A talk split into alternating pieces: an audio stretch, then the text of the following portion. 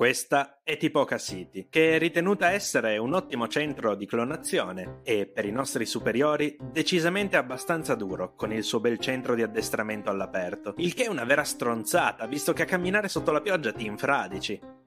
Tipoca City è meglio impostata della nostra prima struttura. Abbiamo resistito pochi mesi in uno di quei centri per truppe standard, dove, secondo i nostri superiori, avremmo ricevuto un addestramento adeguato. Loro sostengono che noi abbiamo qualcosa di più e che non sfruttiamo appieno il nostro potenziale, anche se lo scorso weekend abbiamo distrutto 200 droidi per riscaldarci ma a questo ci arriviamo tra un po'. A Tipoca City abbiamo conosciuto Tarkin. I clonatori sanno che è molto vicino al nuovo imperatore e ovviamente, con simili collegamenti, lo vogliono assolutamente impressionare.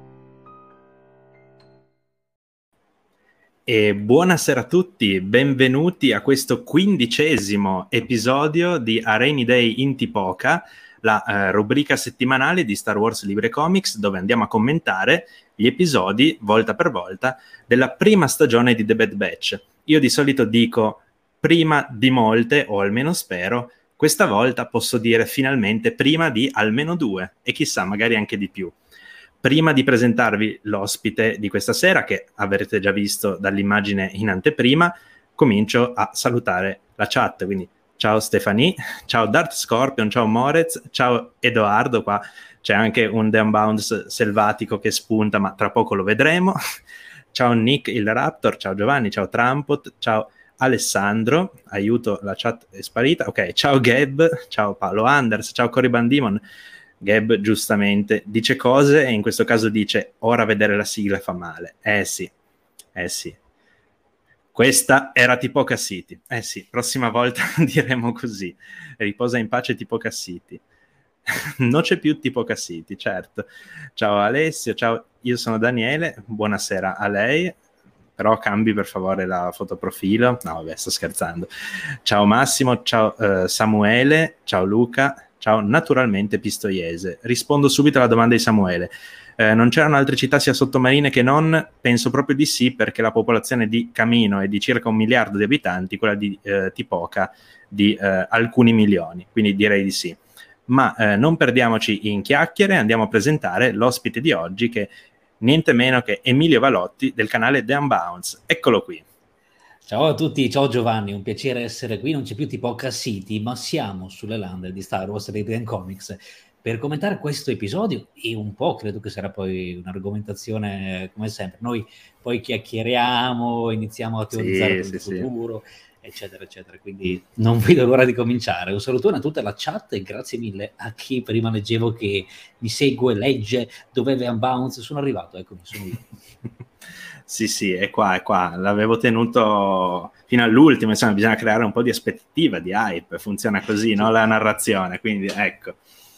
Eh, c'è il buon Guido La Vespa che salutiamo, Emilio Idolo oh, delle Guido. Folle sì, sì, vedo la folla in delirio uh, per Emilio. Fatto, non, non, volevo fare, non l'ho fatto apposta, è venuta fuori da sola la, la, la rima, ma va bene così. Eh, allora, solitamente Emilio nelle sue live ha abbastanza, direi, il dono della sintesi, io no, e quindi questa volta ti Ci toccherà. Sì, sì, esatto, ci compensiamo, come dice Edoardo, una diade nella forza. Sì, sì, un potere come la vita stessa nascosto da generazioni. E poi entrambi, tra l'altro, facciamo la voce di Palpatine, quindi vedi che anche questo... sì, sì, esatto. E intanto comincio a ringraziare Christian, buonasera a te, grazie per i due euro. Christian, devi sapere Emilio, lo dico a tutti gli ospiti perché giustamente compaiono sempre per la prima volta gli ospiti, quindi eh, bisogna aggiornarli. Christian è donatore fisso, cioè tutte le, a tutte le live eh, ha, fatto, ha, ha, donato una super chat, infatti grazie mille, veramente... Eh, il, il principale bene. Sì. È la quindicesima volta di fila, quindi. Sì, sì, sì. Sì, sì, sì, sì, Un sì. salutone anche da parte mia. sì, sì. E eh, ciao anche a Matilda che ci saluta, è in Sicilia con Giorgio. Ah, Quindi, un salutone. Sì, sì, sì, sì, sì sono, sono, in vacanza eh, a, a, alle nostre spalle. Esatto. esatto, esatto. Bene, allora introduciamo direi l'argomento di quest'oggi. Come vedi, il dono della sintesi non mi appartiene, infatti sei minuti solo di introduzione, direi che, che cominciamo così, benissimo. benissimo allora, ora entriamo. Esatto, esatto. Parliamo di questo quindicesimo episodio della prima stagione di almeno due di The Bad Batch. Anzi, ma prima di parlare del quindicesimo episodio, parliamo proprio della prima stagione in sé. Quindi ti chiedo di tracciare un bilancio ormai quasi definitivo, manca proprio il, il finale del finale, no? ma ti chiedo appunto di tracciare un bilancio quasi definitivo di questa prima stagione di, di The Bad Batch. A te la parola. A me è piaciuta, però ammetto che mi è piaciuta molto la Bad Batch fin dalla settima stagione di The Clone Wars perché sono questi archetipi di personaggi, quindi abbiamo Wrecker, che è quello un po' più grosso, enorme, che non mi era piaciuto molto nella settima, però poi ho iniziato ad adorare man mano nella prima stagione ormai di The Bad Batch, c'erano gli altri come Hunter o come Crosshair che avevano la loro personalità, mi incuriosivano di più. Volevo vedere se la serie poteva funzionare. Primo episodio, 70 minuti che poi erano tre, mi avevi detto tu effettivamente, ho visto sì, che i registi sì, sì. erano tre, la produzione erano tre, e sono riusciti comunque a fare un ottimo incipit, un ottimo prologo che mi ha tenuto incollato. Mi ha cominciato a perdere episodio 5, 6, 7 che erano un tantino ridondanti, un tantino lenti e ho trovato talvolta anche confusionare rispetto alla trama principale, non capivo dove, quale fosse la trama principale. Mm-hmm. E ancora adesso l'abbiamo capita in questo episodio che la trama principale di questa stagione è la famiglia della Bad Batch che con Crosshair si è visto che ha tentato di riunirsi e probabilmente chiuderemo nell'ultimo episodio questo arco narrativo, che è quello principale effettivamente. Non credo che molte parentesi su Omega, sui Caminoani andranno a chiuderle. Non penso, no. Credo che ormai arriveremo all'epilogo tra Crosshair e i compagni, divisi all'inizio, riuniti alla fine in qualche modo, vedremo dove andranno a parare. C'è da dire che sì, sono soddisfatto, nonostante qualche ma, nonostante qualche no, c'è molta carne al fuoco per la seconda stagione. Hanno fatto degli errori? Sì, degli errori ovvi, degli errori che col senno di poi era stata scritta e prodotta prima, e la preproduzione prima di Mandalorian. Quindi rivediamo un po' quello schema della prima stagione di Mandalorian. Nella seconda dovremmo uscirne, non ricalcare questo partner che abbiamo già visto Forse. nel action. Io ci spero che se escono da lì, che sono un po' impantanati, possono tirare fuori cose buone, perché comunque gli archi narrativi che qui hanno fatto funzionano. E I primi tre episodi, eh, abbiamo visto Rylot, arco narrativo breve, due episodi, funziona. Quest'ultimo di tre episodi da War Mantle, quello di oggi, a quello di venerdì, comunque sono funzionali. Sono quelli singoli di intermezzo che talvolta mi sembrano anche produzioni fatte un po' per inserirsi a caso Mm-hmm. Sono quegli episodi sì, sì, che sì. puoi metterlo prima o dopo, cambia poco. Ma tirando le somme, non è. Non sono ancora così affezionato come Rebels, perché Rebels comunque è quella che credo sia più equilibrata.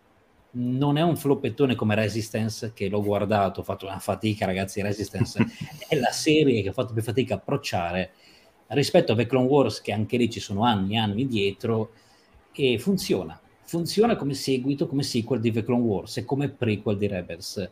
Se vanno a spingere un po' di più in questa puntata che stiamo analizzando oggi, abbiamo visto che è la chiusura di The Clone Wars e io mi sono commosso, ho pianto nella scena dell'epilogo perché andiamo a chiudere tutta la serie animata, l'era delle guerre dei cloni, proprio l'era repubblicana era già chiusa, era, era imperiale, ma adesso i cloni con Tipoca City è venuto tutto a finire e io eh, lì mi sono commosso lì potrebbe essere adesso la fine di un'era e l'inizio di una nuova.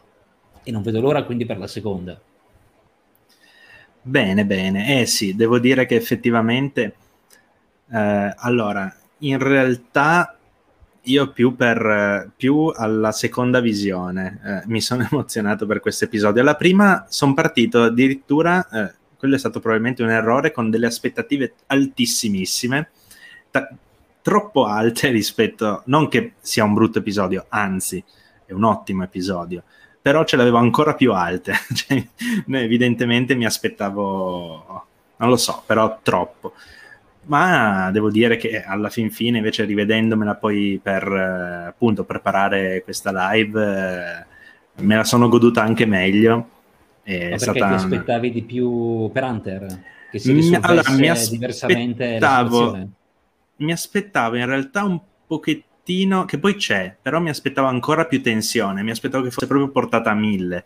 Ehm, e invece ci sono stati, c'è stato un momento un pochettino più statico eh, quando Crosshair e Hunter insieme, sono insieme agli altri, agli altri soldati della squadra speciale. È stato un po' più statico quel momento, no?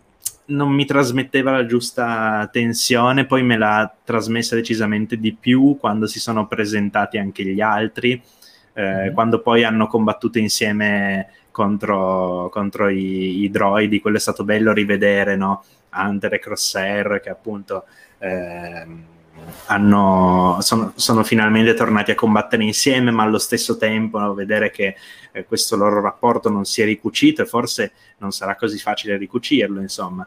Quindi devo dire, ehm, probabilmente puntavo molto su, sull'emozione nel loro incontro. Mi aspettavo quello probabilmente, invece il focus è, è stato un po' era diverso da quello che mi aspettavo, perché in realtà il focus emotivo è dato proprio, lo dicevi bene, dalla distruzione di, di Tipoca City e dalla fine di un'era, letteralmente. Perché con la distruzione di Tipoca non, non è stata distrutta solo una città che ormai era una città vuota, ma è, finita proprio l'era dei prequel quello sì, eh, la trilogia è finita, si è conclusa e, e non c'è... E, come dire, la Repubblica muore definitivamente in quel momento, probabilmente. Eh, L'Ordine Jedi e tutto quanto quello che abbiamo visto nei prequel muore in quel momento, secondo me. E quindi alla fin fine, rivedendolo sotto quell'ottica, sapendo già che il momento più eh, emozionante della puntata sarebbe stato quello, eh, me la sono goduta molto di più, devo dire. E sì, un'ottima, un'ottima puntata. Eh, se appunto hai qualche parere, qualcosa da aggiungere riguardo alla puntata, altrimenti passo poi alla mia scaletta. Quindi Riguardo la puntata, che poi magari andremo a analizzare punto per certo. punto, ci sono effettivamente dei punti chiave, che poi vorrei parlare di Crosshair e dei cloni lo scopo per cui sono creati, lo scopo in cui si identificano, perché tutti loro effettivamente vivono per uno scopo. E Crossero dice chiaramente, il mio scopo è servire all'impero. Io ho scelto, questa è la mia scelta, mentre la Bad Batch ha scelto come scopo di essere fedele a se stessa, come gruppo, come fedele Omega, di proteggere. Il mio scopo è proteggere questa ragazzina. È uno scopo che un po' si sono trovati, perché dal momento su Onderon non vogliamo uccidere i civili, che cosa faccio? Là ho visto dei ragazzini, non volevo sparare dei ragazzini, trovo una ragazzina che devo proteggere. Il nostro scopo è questo, girare per la galassia e proteggerla. E quello dello scopo è molto interessante perché è un elemento che guida, che ha sempre portato i cloni, perché ci hanno creato. Il nostro scopo è combattere su un bara. Ancora durante la battaglia, alla fine dicevano: Ma quando finirà la guerra? Che cosa ne sarà di noi? E qui cominciamo a vederlo perché partiva in The Clone Wars, ma qui Hunter lo dice a Crosshair, cioè qui stanno ritirando i cloni, li stanno mandando via, non ti preoccupa questo? Che cosa ne sarà di noi? E qui c'è veramente una domanda forte, perché allora devi decidere, servo questo impero che non so che cosa voglia fare con noi cloni, oppure come Rex, come abbiamo visto Gregor nella puntata scorsa, la Bad Batch, Hauser, scelgo una strada diversa, scelgo di non servirlo e di mettermi contro, che è molto più rischioso, perché affrontare l'impero. In questo periodo sappiamo che è rischioso, abbiamo visto i Jedi cosa è accaduto, l'hanno visto anche i cloni, e quindi inizia a delinearsi ciò, cloni che vengono ritirati, portati via, molti diventeranno Purge Trooper, credo, i bambinetti che sì. abbiamo visto nel scorso episodio finiranno su Mustafar. Tutti gli altri, eh, che fine faranno? È un percorso bello, uno scopo che devono trovare e che ognuno più o meno troverà. Sì, tra l'altro ce lo chiedevamo proprio la scorsa, la scorsa settimana, io e l'ospite che era Marcello Durante di Star Wars News Italia, ci chiedevamo, ma i cloni, a parte che avevamo un dubbio su come, dovesse, come dovessimo interpretare la frase 200, sono già pronte 200.000 unità e un altro milione a buon punto, no? dicevamo ma unità vorrà dire cloni, cioè singole unità, singoli cloni o unità di cloni tipo squadre? e a quel punto sono molti di più. Perché effettivamente, eh, se non sbaglio, l'avevi evidenziato anche tu in, eh, in, uno, in uno o più dei tuoi video, dicevi ma un milione e duecentomila cloni, poi che diventano 4, 6, insomma, quanti diventano? Sono pochi in una galassia sconfinata, no? Sono pochissimi, addirittura per dire nella seconda guerra mondiale eh, c'erano eserciti molto più numerosi, no? E di conseguenza... Gli Stati Uniti erano 16 milioni, una cosa del sì, genere. Sì, sì, ma, ma, anche abbiamo... l'Unione Sovietica, per dire 3 milioni sono stati i, i soldati dell'asse impiegati nell'operazione Barbarossa, quindi e non sono bastati. Perciò dico, eh, eh, per una galassia bastano un milione, due milioni. Diciamo, qualcuno anche su Wikipedia, se non sbaglio, c'è scritto, c'era scritto, avevano fatto il calcolo che se le unità fossero state interpretate come, adesso non ricordo quale mh, particolare unità, sarebbero stati alcuni miliardi di cloni e a quel punto forse, forse sarebbe stato un po' più, più mh, equilibrato. C'è da dire che in The Clone Wars venivano ordinati altri cloni, se non sbaglio altri 5 milioni, però bisognerebbe controllare se dicono 5 milioni di cloni o 5 milioni di unità, perché se di nuovo dicono unità pot- il dubbio potrebbe, potrebbe esserci. Bisogna mm, vedere non... quello e quanto le strutture di tipo Cassiti riescano a tenerne. Perché sì, tipo sappiamo sì, più o meno sì. che la popolazione mi ha detto che è di un miliardo su tipo Cassiti. Di, di Camino, del tutto il pianeta. Ah, tutto il pianeta, scusami, di Camino. Sì, sì. Eh, e effettivamente lì mi ha detto che sono circa un milione. Eh. Alcuni, alcuni, sì, sì, alcuni, alcuni milioni. Non è specificato, alcuni milioni solo, si Bisognerebbe capire effettivamente quanto può tenere di popolazione anche lì e se le unità di produzione possono mantenere un ritmo tale. Perché non saprei effettivamente. Io mi sono sempre chiesto unità singolo credo, anche perché come ci fa vedere sì, l'episodio sì, 2, sì. ma sono pochi. Cioè, eh, i, cloni sono, eh, i cloni rispetto ai droidi sono pochissimi.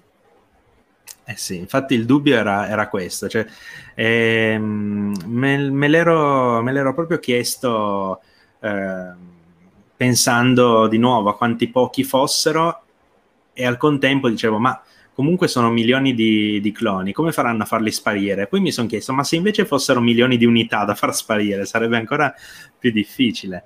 E quindi probabilmente alla fin fine sono cloni singoli, o perlomeno nell'idea originale erano cloni singoli, poi non so se modificheranno mai la questione. Bisognerebbe trovare, come dice Edoardo, eh, qualche altra fonte. Non ho, ancora, non ho ancora trovato, anche perché è un'informazione molto specifica, insomma, è abbastanza eh, difficile da trovare. Però mh, mm, sicuramente controllerò. In ogni caso, che già tipo Cassiti sia l'unica struttura, anche qua sembra un po' strano, secondo me è un po' strano che sia l'unica struttura eh, di tutto il pianeta, però eh, anche lì non è detto, cioè magari in realtà a noi fanno vedere tipo Cassiti perché è quella che conosciamo, ma magari sta succedendo boh, su tutto il pianeta oppure semplicemente distruggono le, le, uniche strutture che non sono subacquee e le altre insomma verranno lasciate lì, abbandonate. Sai che secondo me tipo Cassiti è l'unica per i cloni mm. eh, per un semplice fatto di semplicità, perché sennò magari te lo facevano vedere un bombardamento sì. più orbitale, con più attacchi, invece abbiamo lì tre Venator e bombardano solo quella città, che vediamo anche quello l'attacco poi in The Clone Wars eh, con Ventress e Grievous che arrivano ad attaccarla. Mm-hmm. Per me per semplificazione ha sempre tenuto una città che è strano. Sì, sì, sì. Però alla fine nel mondo di Star Wars non è neanche così inusuale. No, no, no, infatti, infatti, cioè, vediamo alla fin fine eh, si atterra sempre nella città giusta, nel punto giusto del pianeta, eh, si parte di giorno, si atterra di notte, le, i, i, i, cicli planetari no? sono tutti perfettamente sincronizzati, alla fin fine eh, ci sta, nel senso non è che ovviamente non è, come dire, a parte che non è minimamente scientifico, non, o meglio, non pretende accuratezza scientifica, anche se ha una sua scienza, devo dire, Star Wars, ma non pretende minimamente che eh, questa scienza coincida con quella del mondo reale, intanto. E comunque sì, non si è mai interessata di determinati dettagli, ecco, ha sempre lasciato molto di non detto. Uh, dunque, Paolo chiede: Voi non vi aspettavate di vedere qualche clone disertore lasciato su Tipoca City qualche cammino anno per essere sterminato? Sarebbe stato troppo duro per una serie animata. E me lo sono chiesto um, perché, appunto, non ci sono più Camino Ani, uh, non ci sono più cloni. Sappiamo che i cloni sono stati tutti trasferiti altrove, quindi teoricamente sono vivi. I Camino Ani invece parlano solo del personale medico. Mh, mm, clonatorio, si dirà, non lo so, comunque, mh, mm, insomma, il personale scientifico, eccetera. Gli altri, dice anche chi si opponeva veniva eliminato, secondo me anche gli altri sono stati tranquillamente eliminati, però sì, non l'avranno fatto vedere per evitare, insomma, qualcosa di troppo duro, anche se all'inizio della serie facevano vedere un gruppo di ribelli che veniva, ok, non lo facevano vedere, ma lasciavano intuire che venisse bruciato vivo, poi Sai cos'è? Eh, ci ho pensato anch'io ed effettivamente poteva farlo intuire, solo che arriviamo già che cammino isolato. Quindi o dovevamo fartelo vedere qualche episodio fa, oppure avviene intramezzo, cioè noi durante la missione precedente, quando viene catturato Hunter, probabilmente stavano già lasciando e già vedevamo che stava mandando via i piccoli cloni, l'ama sua sì, arrestato sì, sì. per tradimento, è avvenuto tra un episodio e l'altro. Sì, e arrestato e presumo anche ucciso. Eh, esatto, bravo, anche lui che fine fa? Io presumo il tradimento accoppato lì sul sì. posto, però non ne sono sicuro, perché sono quelle cose anche nella sé, presa sotto il controllo imperiale insieme alla tecnologia caminoana per la clonazione, dove andranno, eh sì. dove li portano, perché effettivamente me l'hanno chiesto oggi, quindi magari ne parlo un pochettino anche qui. Sì, sì, prego, e prego.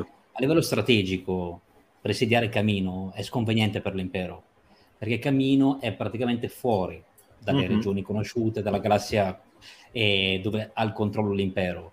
Quindi è molto più comodo distruggere queste strutture, prendere quelle di clonazione, prendere i medici, portarli su un pianeta segreto o comunque sotto controllo imperiale, così sei sicuro di avere la tecnologia, mm-hmm. sei sicuro che nessun altro clonerà un cacciatore di taglie per farti guerra, hai certo. tutto sotto controllo e quindi sì, distruggere la strategia ideale che Tarkin e Rampart mettono a segno. Sì, sì, poi sappiamo che Tarkin, quant- per quanto concerne distruzioni, stermini, genocidi, eccetera, non si è mai fatto troppi problemi, ecco. Eh, già eh, nelle prime fasi della sua carriera eh, è noto per sterminare i pirati in modo crudele. Adesso non ricordo neanche più in quale modo veniva spiegato, ma comunque eh, ricordo che veniva addirittura criticato per, per, la brutalità con cui aveva sconfitto questi pirati. E vabbè, poi è stato cresciuto anche in modo un pochettino, eh, come dire, eh, da, fin da ragazzino, no? Sull'altopiano delle carogne, a, a sopravvivere da solo, uccidendo anche i suoi stessi compagni qualora fosse stato necessario e poi vabbè abbiamo ovviamente vabbè Camino presumo. Presumo che anche su Geonosis qualcosina eh, abbia, l'abbia combinata siccome alla fin fine è lui il governatore dell'orlo esterno quindi il Gran abbiamo, Moff per la precisione dell'orlo esterno. Antar, che muoveva esatto. Comunque, abbiamo le altre con Darth Vader eh, che andava prima di diventare Moff praticamente tutti sì. gli stermini sì, che sì, dentro sì, dentro lui. Cioè, sì, ma poi abbiamo anche quante l'attacco sterminato ci sono io. Mhm.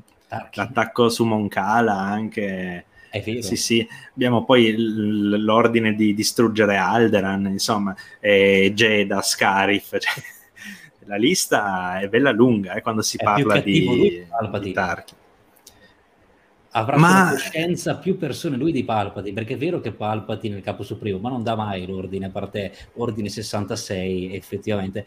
Tarkin, tra Alderan, miliardi di persone distrutte con un raggio, Jedi e tutto.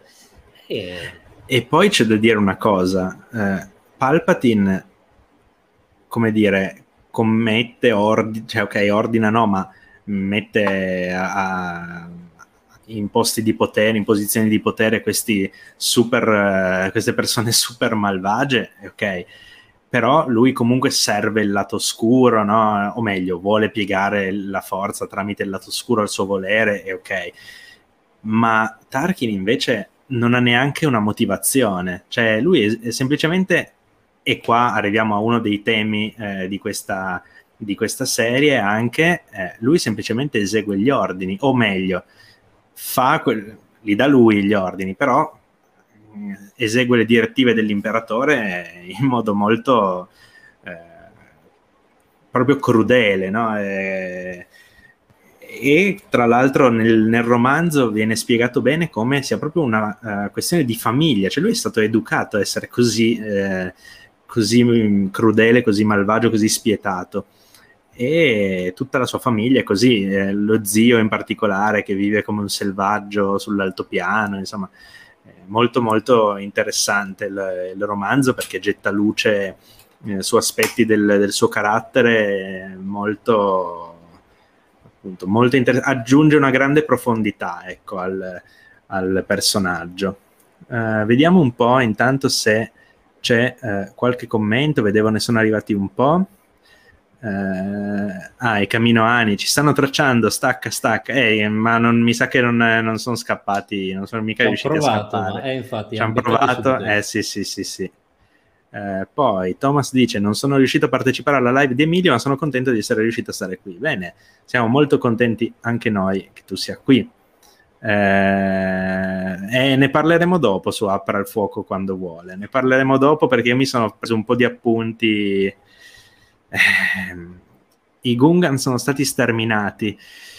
Mm, non si sa, eh, però no, perché si vede un Gungan nella serie Star Wars 2015, se non sbaglio nel primo arco narrativo, Skywalker colpisce, vede, o forse addirittura in Darth Vader 2015, c'è un criminale Gungan, però non mi ricordo se su Tatooine, quando Boba Fett arriva uh, alla taverna di Mos Eisley, o se invece è quando la dottoressa Afra va alla ricerca un po' dei... Mm, dei come si dice...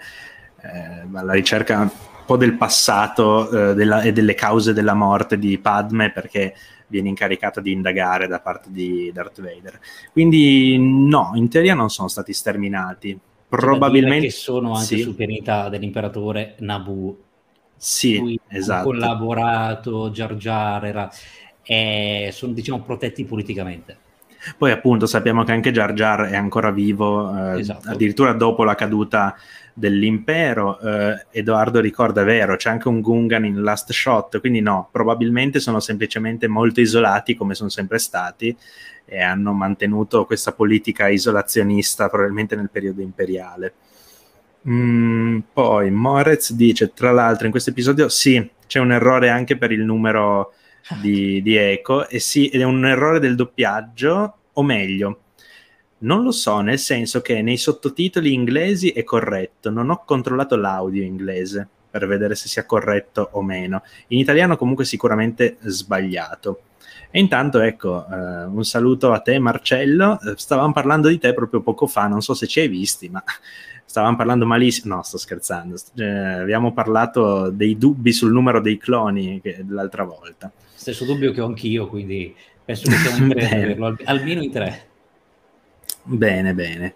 Allora, eh, tra l'altro faccio ancora notare una cosa per quanto riguarda la distruzione di Camino. Eh, il buon Star Wars Book aveva eh, già spoilerato la cosa, non parlando di distruzione, ma parlando di eh, chiusura delle, stru- delle strutture di clonazione. Parlava di occupazione imperiale e chiusura delle strutture di clonazione, poi insomma le hanno chiuse in modo un po' particolare eh, però giustamente non poteva imperiale. Sì, non poteva del resto spoilerare troppo, insomma. Ehm, comunque eh, veniva già detto che quest- nello Star Wars Book appunto uscito a ottobre 2020 veniva detto che eh, questo evento avveniva nel 18 BBY quindi già l'anno è già cambiato ecco Edoardo Dice, dobbiamo pensare che ora siano passati almeno 7-8 mesi dall'inizio in modo da essere nel 18 BBY. Allora, quanti mesi di preciso non te lo so dire perché c'è sempre il problema di dov'è episodio 3. Perché con tutto poi sappiamo bene che il 19 BBY è un macello, nel senso che per farci stare tutto servono letteralmente 14 mesi. N- non scherzo, servono 14 mesi per farci stare tutto. Quindi dov'è episodio 3 non si sa. Ah, tra l'altro 14 mesi se episodio 3 fosse nel quattordicesimo mese. Quindi mh, mm, insomma è un po' difficile dire quanti mesi, però sì, sono passati alcuni mesi. Secondo me tranquillamente. Poi l'avevo già detto vedendo il numero di missioni svolte dalla Bad Batch e il numero di, di scatole di, mix, di mantel mix eh, mangiate, perché se ipotizziamo una missione a settimana, in totale tra le scatole e quelle che vediamo noi c'è una quindicina di missioni. Una quindicina di missioni sono almeno sono circa quattro mesi se fosse una missione a settimana. Quindi. Abbiamo anche l'indizio che Crosshair ha detto l'ho rimosso parecchio tempo fa. Esatto. Dato che l'ha rimosso quasi certamente dopo Bracca, parecchio tempo fa mi lascia presupporre altri mesi da lì. Sì. Ed effettivamente noi non sappiamo quanto la Bad Batch poi considera, faccia altre missioni dopo il sindacato di Pike che aveva preso praticamente il locale. Esatto. Eh, anch'io darei parecchi mesi. 7-8 mm-hmm. secondo me è possibile. Io mi sbilancio e dico un anno. Dici che addirittura siamo già proprio 12 mesi, stare... 12 mesi da, da, episodio 3. No, beh, nel 18 siamo sicuramente, però appunto, secondo me 12 mesi proprio da episodio 3. E ti dico anche perché. Per, o magari non ancora del tutto perché non si è parlato minimamente del giorno dell'impero. Però potremmo mm-hmm. essere vicini all'anniversario, secondo me, perché intanto Darth Vader non si è ancora visto. Eh, ok, non è necessario che si veda, però apparentemente non, non sembra minimamente, minimamente appunto non è stato neanche nominato. E noi sappiamo che dopo episodio 3 lui intanto va a ottenere il cristallo per la sua spada. Eh, poi sconfigge Giocasta Nu e addestra gli inquisitori e sconfigge, cioè uccide gli ufficiali che gli tendono un tranello, cercano di ucciderlo con un attentato e dopodiché entro, prima del, del, primo anniversario, poco prima del primo anniversario, eh, è proprio su Moncala a condurre eh, l'attacco no, nel, nel, volume Mari Infuocati. Mm, quindi io presumo che sia ancora impegnato in tutte queste cose qua. Ti posso chiedere però una cosa? Sì. Nel secondo fumetto di Darth Vader, sì. quello che deve recuperare la spada, lui va su praticamente questa stazione e ci sono i cloni con la spada laser che fa io sono un Jedi no non lo sai perché sennò saresti morto sì. e in quel momento dicono che hanno chiuso le strutture su Camino quindi quel momento mm-hmm. avviene dici con quest'ultimo episodio se non, sbaglio, dicono, se non sbaglio i due cloni dicono uno dei due dice ho sentito dire che chiuderanno a chiuderanno, quindi, quindi un po' sì, prima dici. Sì, sì, sì. Okay. In realtà posso controllarlo anche eh, se... Sì, lì, perché mi è venuto un dubbio adesso, effettivamente, ragionandoci con la scena, avevo in mente, ma sì. non perfetto. Eccolo lì. Eh, ah, intanto, uh, ok, qua Diego Diego. dice, confermo che in inglese eh, Easy 3 dice CT 1409, quindi dice corretto in inglese e in italiano in italiano, no, probabilmente eh, un errore di battitura, hanno invertito semplicemente i, i, numeri. Allora, intanto io qua sto cercando, sono già qui nei paraggi perché avviene abbastanza in fretta. Eh sì, ho sentito che chiuderanno la struttura di Camino, addestreranno gli ultimi cloni e poi basta. Perfetto, quindi questa eh sì, sì, è sì. prima dell'episodio che abbiamo appena visto. Ecco, grazie per la conferma perché avevo questo dubbio. Sì, e poi comunque questo avviene pochi giorni dopo, ehm, oh, sì, forse addirittura il giorno stesso, il giorno dopo la fine di episodio 3, perché il fumetto comincia proprio con la, la riproposizione della scena, la mostro qua anche, la riproposizione della scena sotto un altro punto di vista, ci mostra quello che succede subito dopo il famoso no. Eh, per quindi... Infatti, no, volevo essere sicuro quello che dicesse, perché se dicevano hanno chiuso e non tornavo, non tornavo no, ai tempi. No, no, esatto. C'è ragione, chiuderanno, chiuderanno. i lotti e sì, sì. effettivamente i mesi 12, 11 mesi tutti allora. E eh, quadra anche col primo episodio in cui, dico, in cui Tarkin dice eh, il nostro contratto era il vostro contratto no, era con la Repubblica, noi siamo l'impero, quindi eh, i contratti non ci sono più ci sta che comincino a diffondersi le voci tra i cloni, no? Perché insomma eh, è sempre così, no? I segreti militari poi in realtà le sanno anche i soldati semplici, no? Perché funziona così dappertutto e quindi ci sta che l'ufficiale dica all'altro ufficiale e cominci a spargersi la voce, ah caspita, l'impero ha rescisso tutti i contratti, di conseguenza chiuderanno le strutture di clonazione. Ci sta che anche pochi giorni dopo mh, episodio 3 comincino già, comincino già a spargersi le voci. Eh, dunque, Francesco qua dice: Spero che la questione della clonazione si colleghi a Mando e Grogu piuttosto che al ritorno di Palpatine. Ma in realtà può collegarsi a entrambe le cose perché eh, il sangue di Grogu per il fattore M direi che ha uno scopo ben specifico e Omega ah. vedremo, vedremo. Eh, in realtà Francesco mi lancia proprio l'assist perfetto perché l'argomento ehm, che volevo lanciare ora è questo, cioè um, dicono gli stessi gli stessi cloni della Bad Batch, lo dice forse Tech, dice questi caminoani nascondono molti segreti, no? Allora io mi sono chiesto, ma Omega è uno di questi? Eh, io continuo a rifletterci riguardo Omega ed effettivamente non ce lo diranno, perché non ce lo diranno.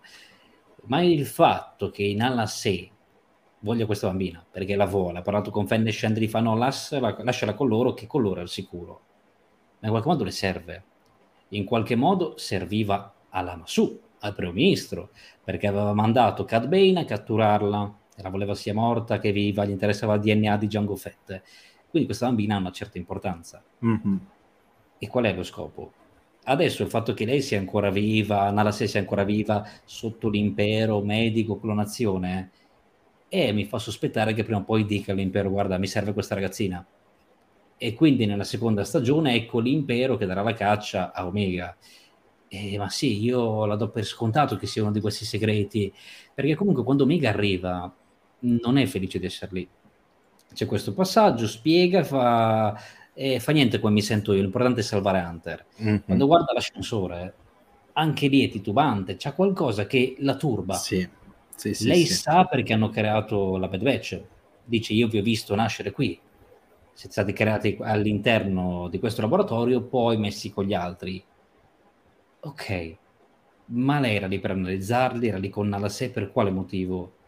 Ci sono tante cose ancora di Omega, dalla strategia al fatto che potrebbe essere un clone quasi perfetto, ma perché l'hai creato? Perché l'hai creato femmina? Torniamo ancora su tante cose perché è l'unico clone che noi sappiamo creato femmina, ragazzi, su eh, miliardi, sì. milioni, quello che volete, poi in base alla statistica, in base Sì, sì, ma anche fossero milioni, comunque uno, uno su milioni è parecchio. Non è fatto eh. a caso. Eh, no. Cioè questo, i caminoni non fanno mai nulla a caso perché sono perfettamente razionali, completamente precisi. Si hanno scelto di Sono quasi femmina. dei vulcaniani. Bravo, ecco, esattamente. Parlando di Star Trek sono quasi dei vulcaniani, quindi se hanno scelto di mm. farla femmina, un motivo c'è. Noi spettatori ancora non lo sappiamo, loro sì. Eh, può essere un grande segreto. Io credo che nemmeno Omega lo sappia perché è stata creata. E infatti sta cercando anche lei uno scopo, tornando alla Bad Batch, tornando al Crosshair. Qual è il mio scopo all'interno di tutto ciò? Per ora aiutare a affiancare la Bad Batch potrebbe avere uno scopo ben più grande, che lei capirà di dover affrontare, magari sarà poi la sua tematica di crescita. Mm-hmm. Al momento però non saprei collocarla o dire perché esista. Eh sì, devo dire effettivamente, allora io lo ripeto ormai dal secondo episodio, eh, nel secondo episodio Cat Loquain dice tutti i cloni hanno un, uno scopo, qual è il suo? Rivolto a Omega ovviamente, e non lo sappiamo ancora. E io ho idea perché come la prima stagione di The Bad Batch e, e la prima di The Mandalorian sono sostanzialmente su binari paralleli, io ho idea che lo scopriremo, e qua adesso è il momento della profezia, vediamo se si avvera anche questa. io adesso eh, profetizzo che scopriremo il vero scopo di Omega, come mai è stata creata, eccetera, all'incirca verso metà della seconda stagione. Perché? Perché in The Mandalorian era la quinta puntata della seconda stagione su otto, quindi all'incirca a metà. Qui aspettiamoci, non lo so, eh, su 16 episodi, presumo siano di nuovo 16, aspettiamoci l'ottavo, decimo episodio. Vediamo se poi vedremo tra un anno se l'ottavo, decimo episodio più o meno coinciderà effettivamente con le rivelazioni, le rivelazioni che prima o poi arriveranno, eh, ovviamente. Prima o poi ci diranno qualcosa, però per adesso ancora niente.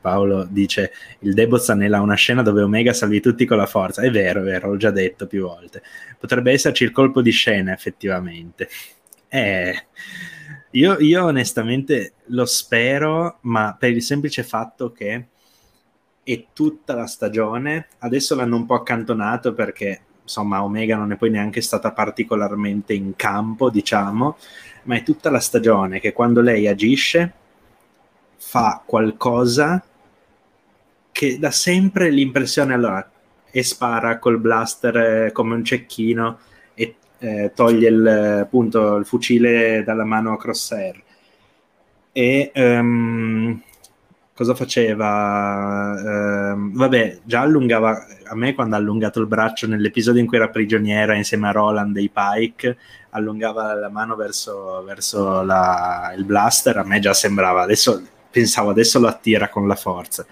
invece non è stato così però.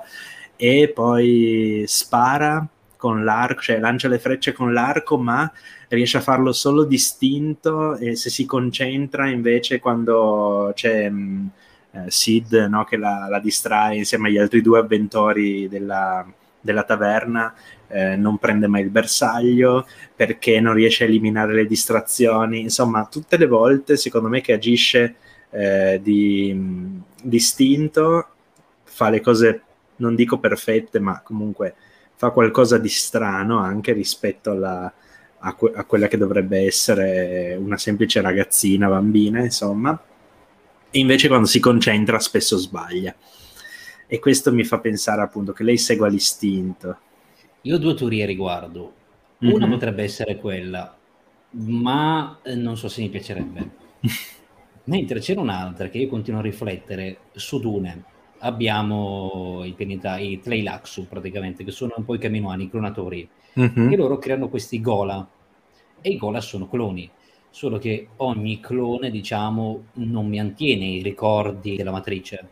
E loro devono creare okay. a un certo punto un Gola, il primo Gola, che ricorda esattamente i ricordi della matrice e continuo a pensare che Omega potrebbe essere questo. Perché? Mm. Perché se in futuro Palpatine trasferisce la coscienza, vero che usa poi il lato oscuro, eccetera, ma è importante che il corpo in cui entra comunque sia abilitato in qualche modo a ricevere gli input o comunque a ricordare. E a me piacerebbe che Omega, questo istinto, in realtà siano ricordi di Django Fett che riemergono piuttosto che mm. legato alla forza e quindi magari poi mi spieghi il fatto che sì, puoi trasmettere anche la coscienza di Palpatine solamente perché c'è un corpo predisposto che mantiene certi ricordi. E collegata ad une, io vedrei questa possibilità, ma piacerebbe vederla a me. Poi mm-hmm non lo so, rispetto alla forza, anche ce la buttano lì, magari poi ti sorprende, no, hai ricordi genetici nel DNA di Django Fett, per questo il DNA perfetto al 100% perché deve richiamare questi ricordi. Sì, sì, potrebbe, potrebbe essere senza, senza dubbio. Ehm, poi sia eh, Massimo eh, sia Raghi eh, appunto ipotizzano che lei possa avere tutte le abilità della Bad Batch anche questo in parte è vero, Meno però s- mh, mm, non proprio perché nella prima, eh, nella prima, puntata però con ah. una, che buttava giù la, la, griglia che insomma per quanto anche gli possa... ordini con gli esplosivi magari sì, sì, sì. quell'abilità potrebbe raffinarla. Que- quello non, non, in realtà non ce l'ha ancora fatta, ha sbagliato, cioè, quando... sbagliato. quindi quello ancora no.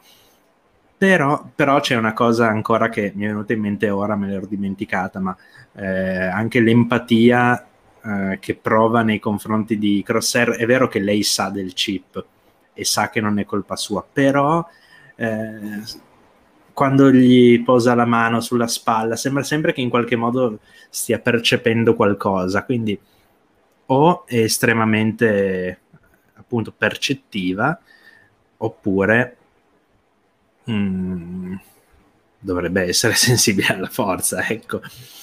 E, e, poi anche questa storia che è stata un po' accantonata no? del clone superiore, eh, perché all'inizio sembrava che avessero bisogno di lei per eh, creare un clone superiore. Poi però serve solo per avere nuovo materiale genetico perché quello di Django Fett si sta degradando. E poi, insomma, c'è qualcosa che non torna in tutta la faccenda. Perché? Per dirne una, in The Clone Wars, durante la battaglia di Camino, loro devono a tutti i costi difendere il materiale genetico di Django Fett perché altrimenti non ne avrebbero altro. Ma avevano quello di Omega.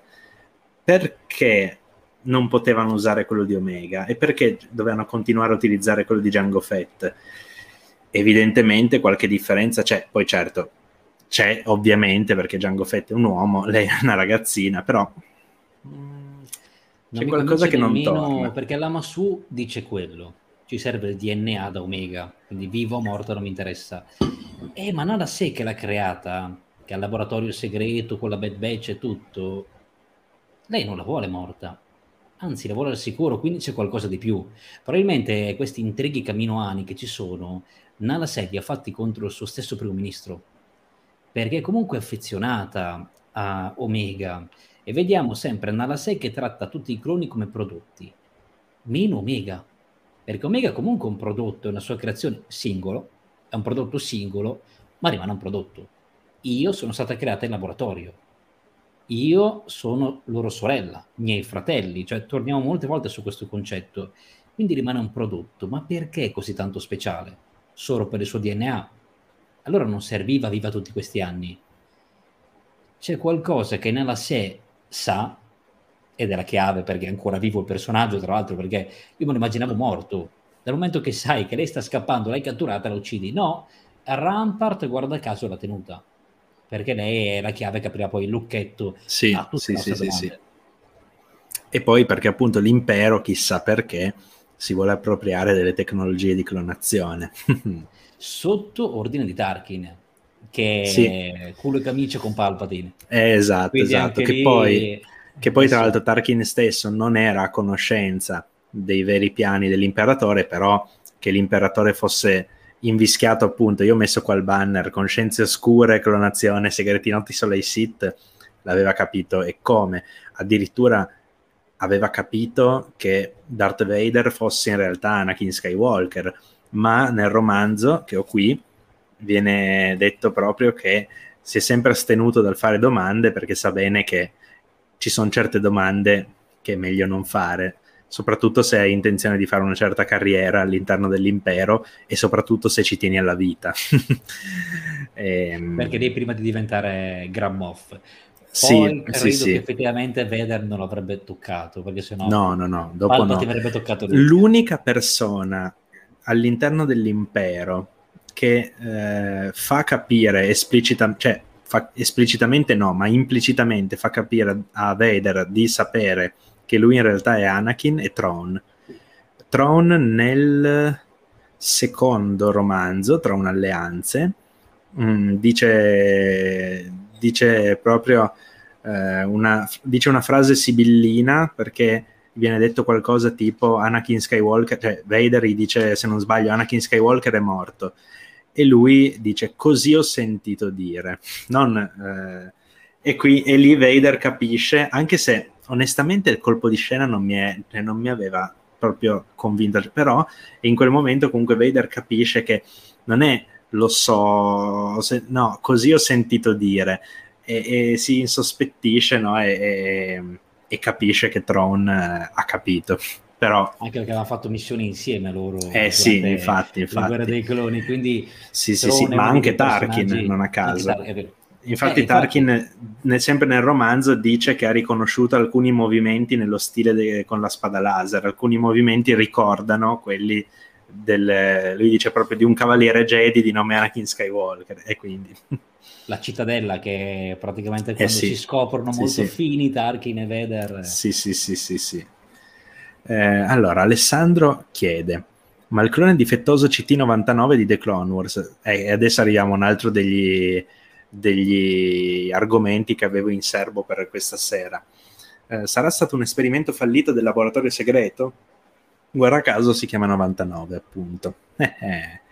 Vai Emilio, di la tua, poi dico io la mia.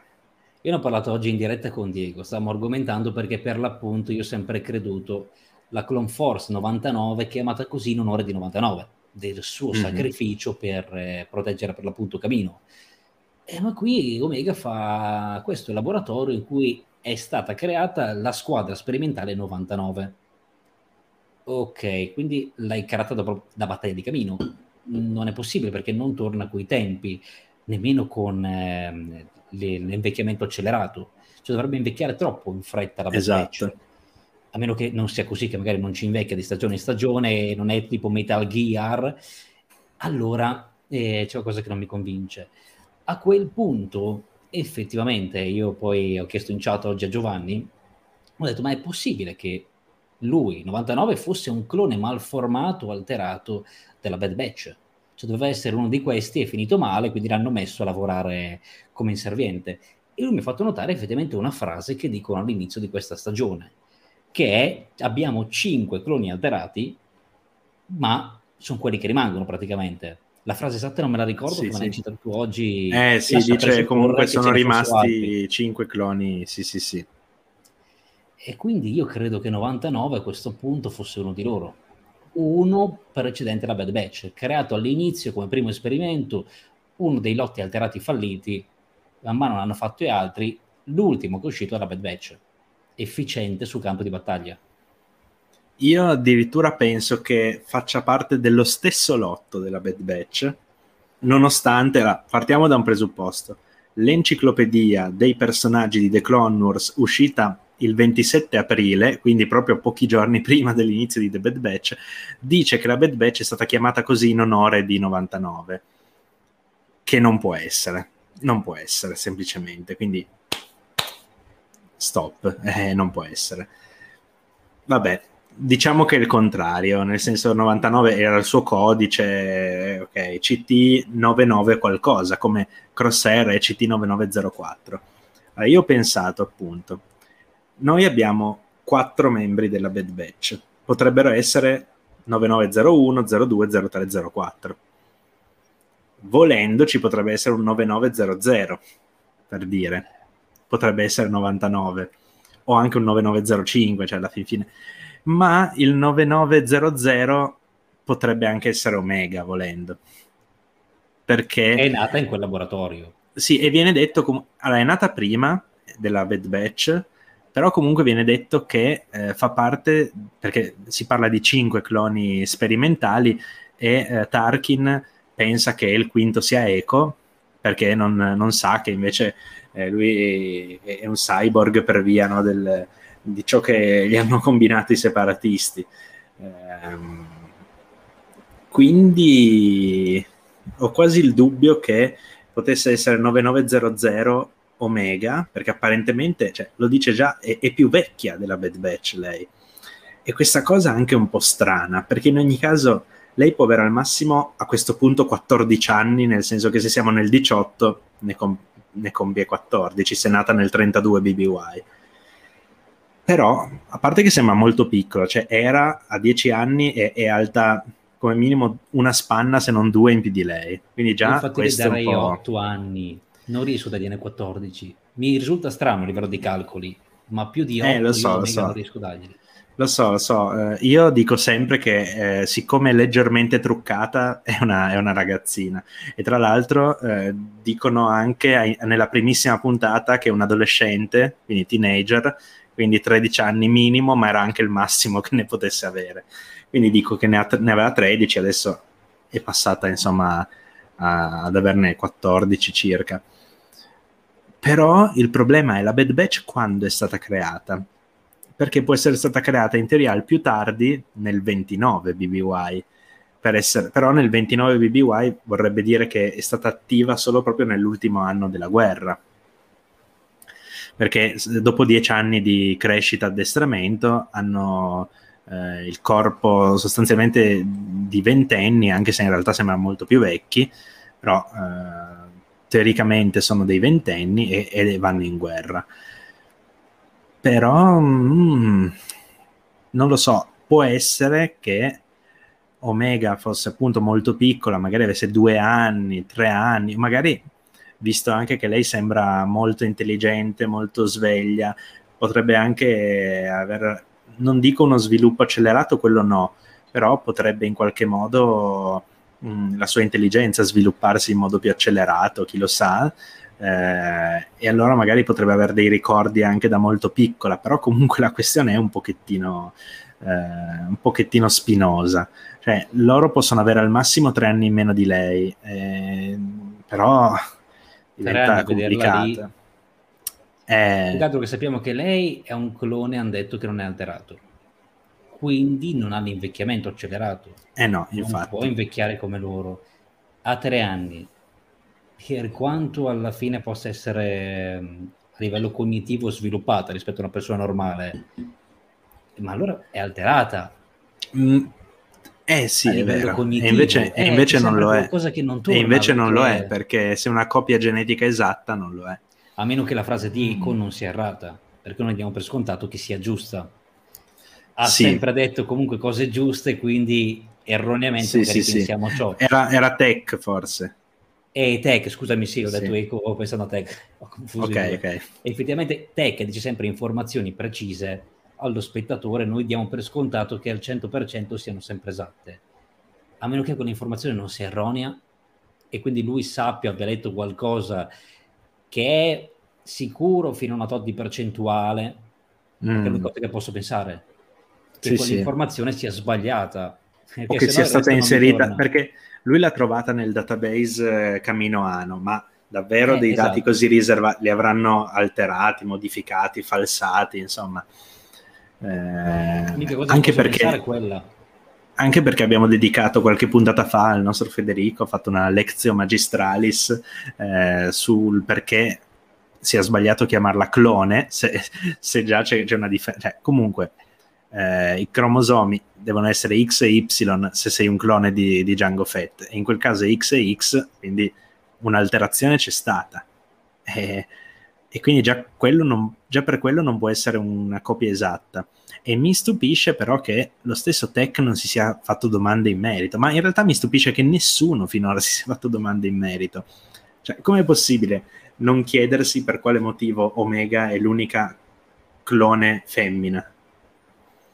Mi pare molto strano. L'unico che se l'è chiesto in qualche modo poco è Cattle Queen, che però sì. gliene fregava a un certo punto. Sì, sì, Rex, sì, sì, sì, Che anche Rex, guardando, sì, che si stupiva, sì, sì, sì, sì, sì. Ma lei è un clone. Perché è così? E invece la Bad Batch, io capisco anche che sia una squadra creata per entrare in azione, quindi non è troppo intelligente. Anche quando sono con Sid, Sid fa guardando Mega, è lei quella intelligente del gruppo cioè, effettivamente sì. la Bad Batch non si è mai posta troppe domande. Loro vanno, missione, fanno, spaccano un po' tutto. Me lo giustifico sì, in questo modo. Però è strano, è strano che nessuno di loro abbia mai detto, ma è una bambina, perché? Eh, perché? Questo ancora, ancora, non è chiaro. E tra l'altro, mh, tra poco leggo il commento proprio di Marcello, eh, perché mi voglio ricollegare a questo. Mi chiedevo, allora, lei appunto sembra, eh, eh, Omega sembra avere insomma qualche trauma legato proprio a quel laboratorio, no? E allora mi chiedevo, ma non è che le hanno fatto degli esperimenti, le hanno, l'hanno sottoposta appunto a esperimenti, prelievi di sangue, eccetera, perché si sono resi conto che in qualche modo lei aveva qualche altro, qualche specifica particolarità? Quindi, ad esempio, era sensibile alla forza, continua a tornare sull'argomento, e non solo se davvero la struttura di The Bad Batch e quella di The Mandalorian no, sono simili, non è che come Grogu lei è traumatizzata e non utilizza i suoi poteri volontariamente? Allora, eh, sicuramente Omega sa qualcosa che non dice, cioè eh, non sì. detto, quindi un blocco mm-hmm. che effettivamente non si apre, perché anche qui quanto aspettato di dire del laboratorio, la Bad Batch che lei li ha visti praticamente nascere essere presi poi messi con gli altri. Perché non gliel'hai detto prima? Sei con loro da tempo, quindi hai avuto un blocco. A me viene da pensare quasi che effettivamente quello che hai detto, lei non abbia conoscenze mediche perché magari abbia studiato, ma principalmente perché hanno fatto esperimenti su di lei. Easy 3 o gli altri droidi, quindi magari Easy 3 era quello più carino, che le faceva gli esami, sì. cui aveva più rapporto, e quindi lei magari all'inizio ha capito che quell'esame serviva a una cosa perché l'hanno fatto su di lei. Poi guardando sì, sugli altri cloni ha preso anche lei, è diventata diciamo informata in quell'ambito seguendo una la 6 come sua assistente. Ma all'inizio mi viene quasi da pensare questo. Eh sì, l'hanno sottoposto a degli esperimenti altrimenti non mi spiego il trauma perché noi quando la vediamo, tra l'altro solo in Bad Batch, prima non si è mai vista, quindi mm. magari tenuta per non so 13 anni in questo laboratorio, poi libera, seguimi nelle stanze. È magari quello, l'essere isolata, la sua unica famiglia che ha visto nascere la Bad Batch, poi presa, fatta crescere con gli altri e lei lì sotto. Lì e sotto spiega come mai lei era così appunto eh, come dire, così fan, diciamo, della Bad Batch. È per quello, perché effettivamente sono i miei fratelli, vi ho visto crescere, poi ci hanno separato, voi siete cresciuti di più per l'invecchiamento accelerato, io sono rimasto così, ma finalmente vi vedo fuori da quelle da quei tubi in cui, da quelle vasche da cui vi hanno creato. Mm-hmm. E, però mi viene in mente quello, un po' al gioco eh, Beyond Two Soul quello con Ellen Page eh, della mm, non conosco. Rain avevano fatto eccetera. C'era comunque questa bambina qui che aveva dei poteri paranormali con questa eh, forma spirituale dentro di, dentro di lei. E quindi le facevano gli esperimenti era chiusa in questa stanza lei non poteva uscire e la controllavano per usare questa entità. Eh, forse anche lei lo stesso. Possibile mi viene il dubbio effettivamente che in questo laboratorio lei sia rimasta molto molto tempo quindi dal momento in cui se n'è andata era l'ultimo posto in cui voleva tornare. E invece ecco che deve tornare lì, dove per una vita, magari 13 anni, è rimasta bloccata, chiusa. Mm-hmm. Possibile.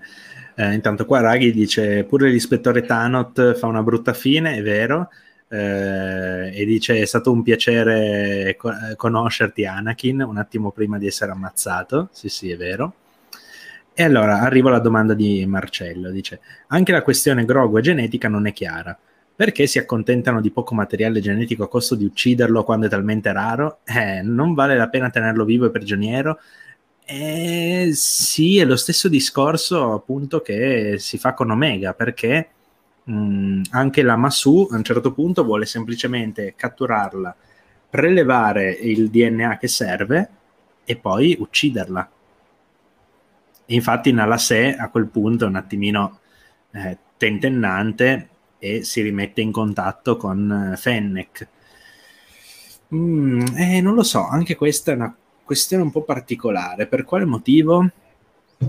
Abbiamo sempre l'ambivalenza, perché mm, anche il mm, mm. dottor Persing in Mandalorian non vuole ucciderlo perché capisce la rarità. Vedi che la struttura è identica, è identica proprio al 100%. Torna tutto.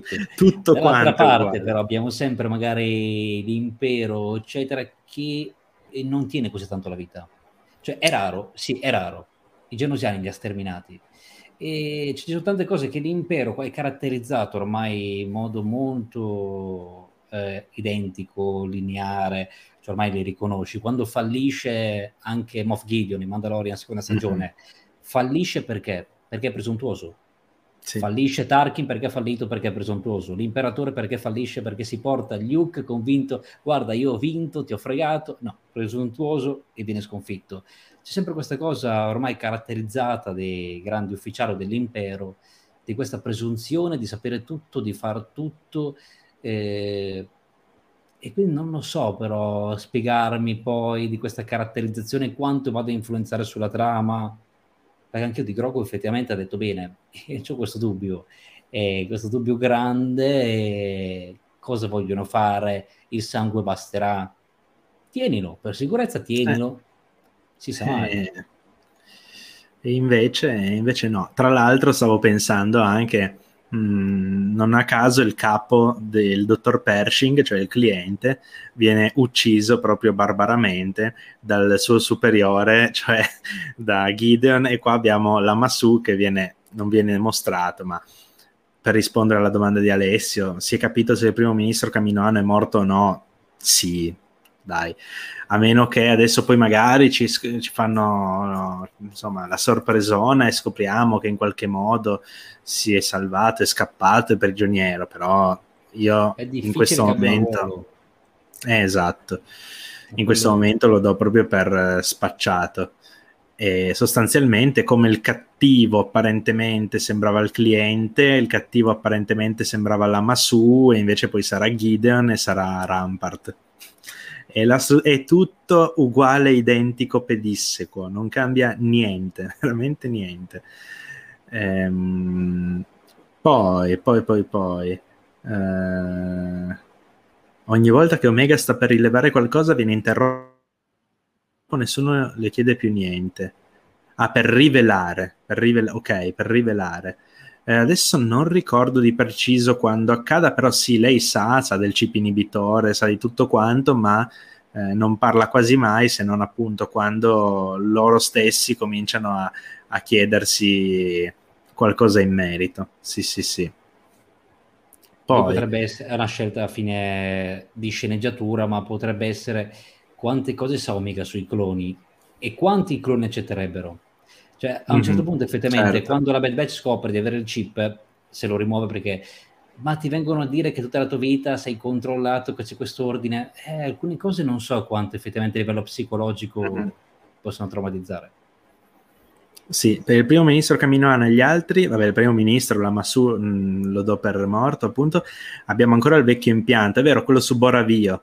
Eh, potrebbero creare una nuova tipoca e secondo me no, nel senso che le attrezzature ormai saranno antiquate, comunque è molto vecchio, abbandonato da anni, non è abbastanza grande neanche secondo me, quindi non penso proprio. E anzi, ce l'hanno mostrato come antiquato, abbandonato, eccetera, proprio perché così i caminoani, per cui Tipoca è stata distrutta, eh, non hanno modo di recuperare, cioè di ricominciare la loro attività di clonatoria, a mio parere.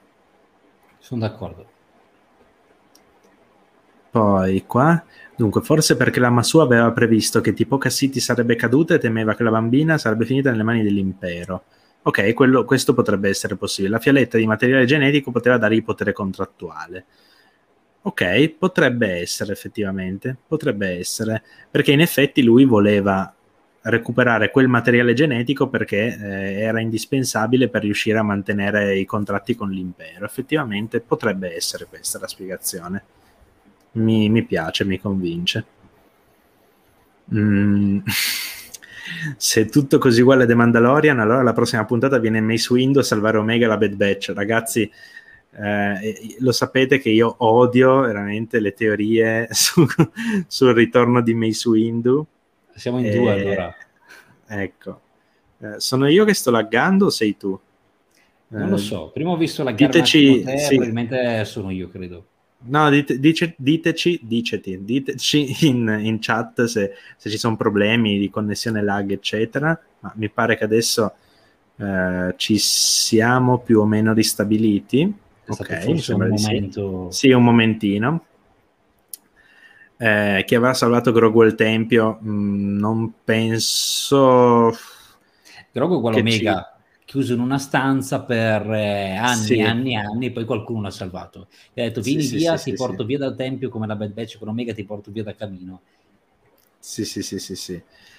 Eh, vedremo, vedremo. Gab dice, siamo saltati un secondo, ma tutti e due tutti e due siamo saltati un secondo, questo potrebbe essere un attimino, un attimino tragico. Eh, potrebbe essere anche StreamYard a questo punto.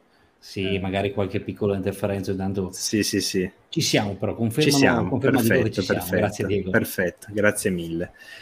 Bene, ehm, direi abbiamo dedicato una larga parte della puntata a Omega, direi di spostarci invece al grande ritorno, insomma, quindi quello di Crosshair. E in, par- Sì, devo dire che anche, anche, a me è piaciuto molto in questa stagione e soprattutto in questa puntata, perché è molto più complesso di quanto non possa sembrare. E eh, in particolare la prima cosa che mi ha colpito, anche perché è la prima cosa sostanzialmente che viene detta eh, riguardo al personaggio di Crosshair, è la sua proprio amarezza eh, nei confronti della Bad Batch da cui lui si è sentito abbandonato. No? A me ha colpito molto questo punto di vista perché appunto sappiamo che Star Wars è una questione di punti di vista, no? eh, lo sappiamo e ci hanno giocato tantissimo nel corso eh, dei, degli anni, anche con due raccolte proprio omonime, eh, con la battuta di Obi-Wan ripetuta, insomma, ci hanno, ci hanno giocato più volte onestamente è un punto di vista che ovviamente lo spettatore penso non riesca a condividere, perché sostanzialmente Crosshair è il cattivo, o perlomeno se non è il cattivo è come possiamo dire, è comunque l'antieroe travagliato, neanche antieroe, non è, quest- non è né un cattivo né antieroe, non, non, lo so, è una via di mezzo. Comunque, eh, appunto, questo suo punto di vista, cosa, che, che ne dici di questo punto di vista? Mi piace. Io credo che lo spettatore, come hai detto tu, non riesce bene a identificarsi o a credere nel suo punto di vista perché è caratterizzato dall'inizio come stronzo. Sì. Perché fosse il contrario, metti Hunter in quella situazione, io credo che magari inizi a riflettere, perché se torniamo sul fatto che i cloni servono a scopo, i cloni perché esistono? Per andare a combattere in guerra, quello è lo scopo di tutti i cloni Catolo Quain mm. è uno dei pochi alterati che ha trovato un altro scopo, avere una famiglia, coltivare la terra. Sì. Io non sono nato per combattere, quindi ho trovato qualcos'altro da fare. Ma ricordiamoci anche Rex in Rebels, quando torna in azione, è il mio scopo. Io sono nato per questo. Cioè, i cloni si sentono persi nel momento in cui vengono ritirati perché non hanno più uno scopo. Cioè, loro non sono nati per eh, qualcosa, no, sono nati per combattere. Quindi effettivamente e anche qui Crosshair è quello che dice la Bad Batch, chiaramente dice dovete venire con me dalla parte dell'impero. Voi non siete nati per girovagare la galassia. Il vostro scopo è servire qualcun altro e io sto servendo qualcun altro. Ok, non sono sempre d'accordo perché tant'è che gli dice ai suoi soldati abbassate le armi, non lo fanno, li accoppa. Sì. E lui segue Rampart perché ha trovato quello scopo di seguire il regime ma non è che poi abbia un interesse verso Omega, dice anche alla ragazzina lasciatela perdere, lasciatela andare, vi do il permesso, torniamo insieme ad essere una famiglia, mi avete abbandonato, vi do un'altra possibilità, non voglio essere vostro nemico, io ho scelto di servire l'impero perché quella è la mia vita, perché questo sono io, io mi identifico nel mio scopo. Il vostro scopo qual è? E Hunter praticamente dice: Noi siamo leali a noi stessi, il nostro scopo è proteggerci l'un l'altro, tra cui anche Omega. Però vivono tutti quanti di uno scopo. E se ti viene a mancare uno scopo, quindi Crosshair, che lo vediamo chiaramente nella prima puntata, quando lo abbandonano, alla fine lui torna dopo la strage di Onderon, guarda i segni che faceva sempre Wrecker quando tornavano sulla porta, si siede ed è triste. E qui capiamo il perché. Perché lì in quel momento non è più con la sua famiglia. Lui sta seguendo il suo scopo, non comprende la scelta degli altri che lo hanno abbandonato, è superiore ai cloni perché si sente superiore, ma anche superiore agli Stormtroopers. Qui lui, squadra di elite, Stormtroopers, TK, non mi interessa. Io sono forte, io sono stato creato per essere tale, io sono creato, sono la mano che aiuterà l'impero a tenere e mantenere la pace, l'ordine. Quello è il mio scopo e quindi dobbiamo tornare su quello. Non è tanto giusto o sbagliato punti di vista, è che i cloni esistono in relazione a uno scopo. Se gli togli quello, non sarebbero mai nati. Mm-hmm. Ed è il mhm. conflitto che abbiamo fin da The Clone Wars. Siamo rimpiazzabili perché il nostro scopo è combattere, morire in battaglia. Nel momento in cui moriamo non siamo più utili, arriverà un altro lotto che ha lo scopo di rimpiazzarci è bello tornare lì, è bello anche tutto il dualismo, la diatriba che si apre, le argomentazioni, la scelta. Perché è vero, noi scegliamo il nostro scopo, è quello che ci guida. Crosshair, giusto o sbagliato, è un militare ha scelto la via più idonea, la Repubblica è diventata impero, continuo a fare quello che ho sempre fatto. Gli altri no, Rex ha trovato un altro scopo, sta seguendo una strada con le Martes e magari un po' di pseudocellule di ribellione, si è scelto una strada. Gregor ha rifiutato il suo scopo di addestrare per l'appunto i nuovi TK, i nuovi Stormtroopers. Eh sì. È fuggito, ne starà cercando un altro. Mm-hmm. E quello dello scopo è molto importante per riuscire comunque a immedesimarsi e capire il punto di vista.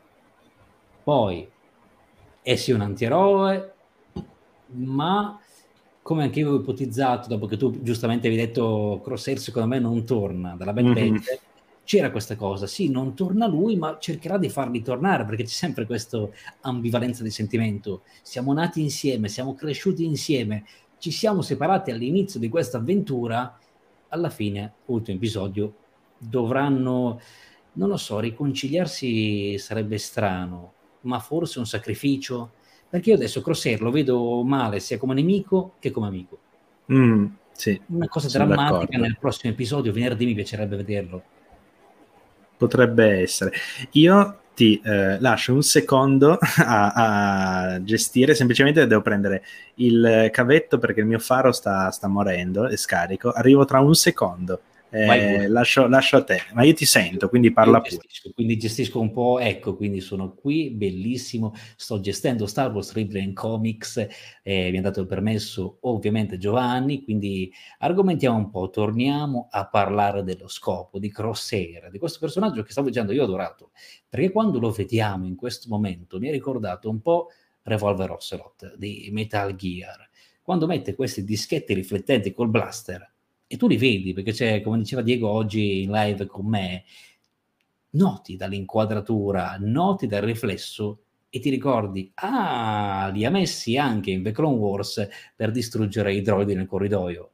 E quindi io mi chiedevo, ma com'è che sta giocando Crosshair?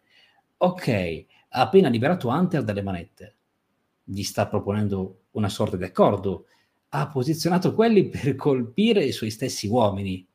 No, quindi è con loro, finge fin dall'inizio, è doppio giochista.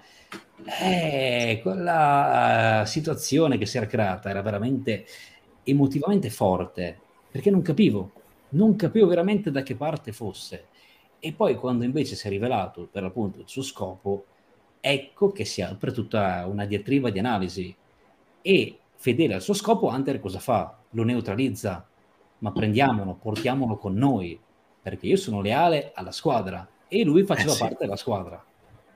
Eh sì, sì, sì. Tanto vedo che in chat si sono scatenati tra anarchia, colpi di mano, poteri speciali. sì, sì, eh, sono tornato a riprendere saldamente il, il, potere. Sì, sì, il regno, il, eh, caspita, la cheat non me la ricordo più, com'era... Eh, al termine il tuo, il tuo dominio è, è, non breve abbastanza esso è stato, qualcosa del genere. Quindi, sì, sì, sono arrivato. Ecco, Gab anche dice, ammetto che rosicavo non vis- a non aver visto Crosshair usare gli specchi in The Bad Batch, sono d'accordo. Eh, anche a me spiaceva non averlo visto, invece qua li vediamo, tra l'altro faceva notare Diego questo pomeriggio con un, veramente una regia molto efficace nel mostrare eh, il riflesso di Tech nello specchio che poi dà la gomitata a Wrecker e dice eh, ci siamo occhio che qua sì, perché anche loro lì effettivamente si aspettano guarda che adesso ha capito cioè è rinvenuto appena lo vedono e guarda che non li ha messi verso di noi li ha messi verso di loro perché sono eh sì. abituati capiscono l'angolazione e quella spallata lì loro sono lì per è rinvenuto, dai che lo portiamo a togliere il chip, ma io il chip non ce l'ho più. L'ho rimosso da tempo. Quando? Da bracca ipotizzo, perché effettivamente io credevo che le bruciature qui fossero date da quando c'è stata l'esplosione del, del reattore, per appunto del Venator, e l'avesse bruciato. È vero, gli aveva bruciato le fasciature, ma mm-hmm. quello che gli è rimasto qui è proprio quello del chip quindi eh probabilmente sì. magari il chip è nato danneggiato, gli avevano direttamente rimosso, rimosso. Gli è rimasta la cicatrice, come gli altri. Sì, sì, sì, sì, sì. E appunto questa roba, lo dicevi anche prima, è avvenuta, lui lo dice, eh, molto tempo fa. A me, allora io adesso qua lo dico, mi ha dato un fastidio perché dice in inglese, dice a long time ago. Ora c'è un solo modo per tradurlo in italiano ed è tanto tempo fa, non molto tempo fa. Ah, me ne sono accorto, ho sentito molto tempo fa, ho detto no, adesso vado a risentirmelo in inglese. Sento a long time ago, dico no, hanno perso veramente, cioè, la, il principe delle citazioni, perché non si poteva, non si poteva sbagliare. Questa, vabbè, eh, questa puntata dopo avrò un pochettino di cose da dire, perché mi dispiace, ma quando le, le cose sono fatte bene, è giusto fare i, i complimenti, quando le cose sono fatte male, fatte male, quando ci sono degli errori, diciamola in modo un po' più politicamente corretto, ecco, quando ci sono degli errori è giusto evidenziarli naturalmente in chiave costruttiva, non per... Eh, comunque, dopo li, li evidenzierò, ne ho trovati almeno tre, forse addirittura quattro, quattro errori ho trovato a livello di adattamento in questa puntata. Uh, dunque, mh, mm, intanto Fabio dice: Pronostico per l'ultimo episodio: Crosshair muore sacrificandosi nel tentativo di salvare Hunter. Potrebbe anche essere, ma io ho quasi quasi l'idea, nonostante io sposi l'ipotesi del sacrificio o comunque l'ipotesi della morte di Crosshair, ho quasi idea che in qualche modo potrebbe anche, volendo la stagione, chiudersi o con un cliffhanger o con comunque un punto, in ogni caso un finale non del tutto conclusivo, qualcosa di sospeso che ancora non ci lascia, eh, non ci dà una risoluzione della vicenda. Potrebbe, potrebbe. Solo che a quel punto forse andresti un po' a vanificare la stagione intera. Eh, Sai cosa? Non lo so. mi uccidi Crosshair, ok, parte drammatica e tutto il resto, ma non so se sono pronto a lasciarlo andare. Vorrei vedere di più. Quindi se può eh, dare sì. ancora qualcosa, teniamolo. Può dare ancora qualcosa? Eh, non sono sicuro, perché a questo punto non sono davvero sicuro se può dare ancora qualcosa a livello di trama. Perché c'è comunque il fatto, ragazzi, eh, sì. che Rampart l'ho appena tradito. Cioè, com'è che reagisci al fatto che Rampart ti sta bombardando? Sei ancora fedele ciecamente? Se non hai il chip in questo momento, puoi decidere perché non vuoi servire l'impero, cioè non vuoi fare come la Bad Batch, vuoi trovare uno scopo. L'impero ti ha tradito perché ha detto uccideteli tutti, bombardiamo, che muoiano come una famiglia. Ok, ma puoi servire, trovare uno scopo come cacciatore d'Italia. Cioè, ci sono tanti scopi che potrebbe trovare come militare. Sì, sì. Essere un cecchino così abile. Dipende come invece, sì, sì, invece sposa la causa imperiale, sì, sì. Allora, eh, intanto, un grande assente è Cody, tutti lo aspettavamo nella serie ma nulla. E, mm, Cody lo terranno lì, è un po' come tanti altri, Quinlan Voss, tutti questi sono sospesi a tempo indeterminato per ora. Sono ma, gli assi eh, della manica. Bisogna, bisogna ringraziare decisamente Riccardo Cepparulo, 4,99 euro, grazie mille, un contributo per finanziare la scalata al potere di Emilio. C'ero quasi riuscito, ma ho fallito, è arrivato Debots in versione Yoda e mi ha annientato. Grazie mille Riccardo. grazie mille, grazie mille. Marcello dice: Secondo me non l'ha rimosso. Prima si tocca la testa con un fastidio come se lo avesse. Probabilmente gli hanno fatto credere di essere, di essere libero. Mm, allora, potrebbe anche essere... fatto però di Hauser e degli altri cloni su Rylot. E loro a livello di percentuale, Hauser era ferito, magari non gli andava. Tutti gli altri il chip ce l'hanno, mm-hmm. ma abbiamo un 40% che si rifiuta di servire l'impero. Quindi molto tempo dopo, mesi dopo l'ordine 66, ancora così tanto effetto il chip perché noi diamo per scontato quello. Avreker si è attivato perché in quel momento si è attivato come se avesse sentito l'ordine in quel momento, l'ordine 66, quindi gli attaccati. Non sono sicuro che abbia ormai così tanto effetto. E a livello... Io torno per la coerenza, cioè se tu hai sparato un Jedi, Crosshair o hai ucciso altre persone su Onderon, allora per coerenza, l'hai fatto per il chip, sì, ma per coerenza con te stesso eh, obbedirai ad altri ordini dell'impero anche se poi sarai più libero, anche se il chip non avrà più effetto sul lungo termine. perché l'unica altra soluzione è toglierti la vita, perché hai fatto una cosa che non avresti mai fatto. Quindi quando capisci di averla fatta, di aver commesso un omicidio, qualcosa che non è nella tua natura, la reazione di shock è talmente eccessiva che dici no, io non posso vivere con questa consapevolezza, altrimenti scendi ai patti. E allora non è più il chip, ma è la coerenza con te stesso, una parte psicologica che il cervello si abitua a fare e che troviamo con molte altre piccole cose anche nella vita quotidiana. Eh, ma il dubbio con anch'io però, perché ha perfettamente ragione Marcello. Eh, l'ha rimosso, non l'ha rimosso, quanto dura il chip? Sono tutte domande che io non so ancora rispondere.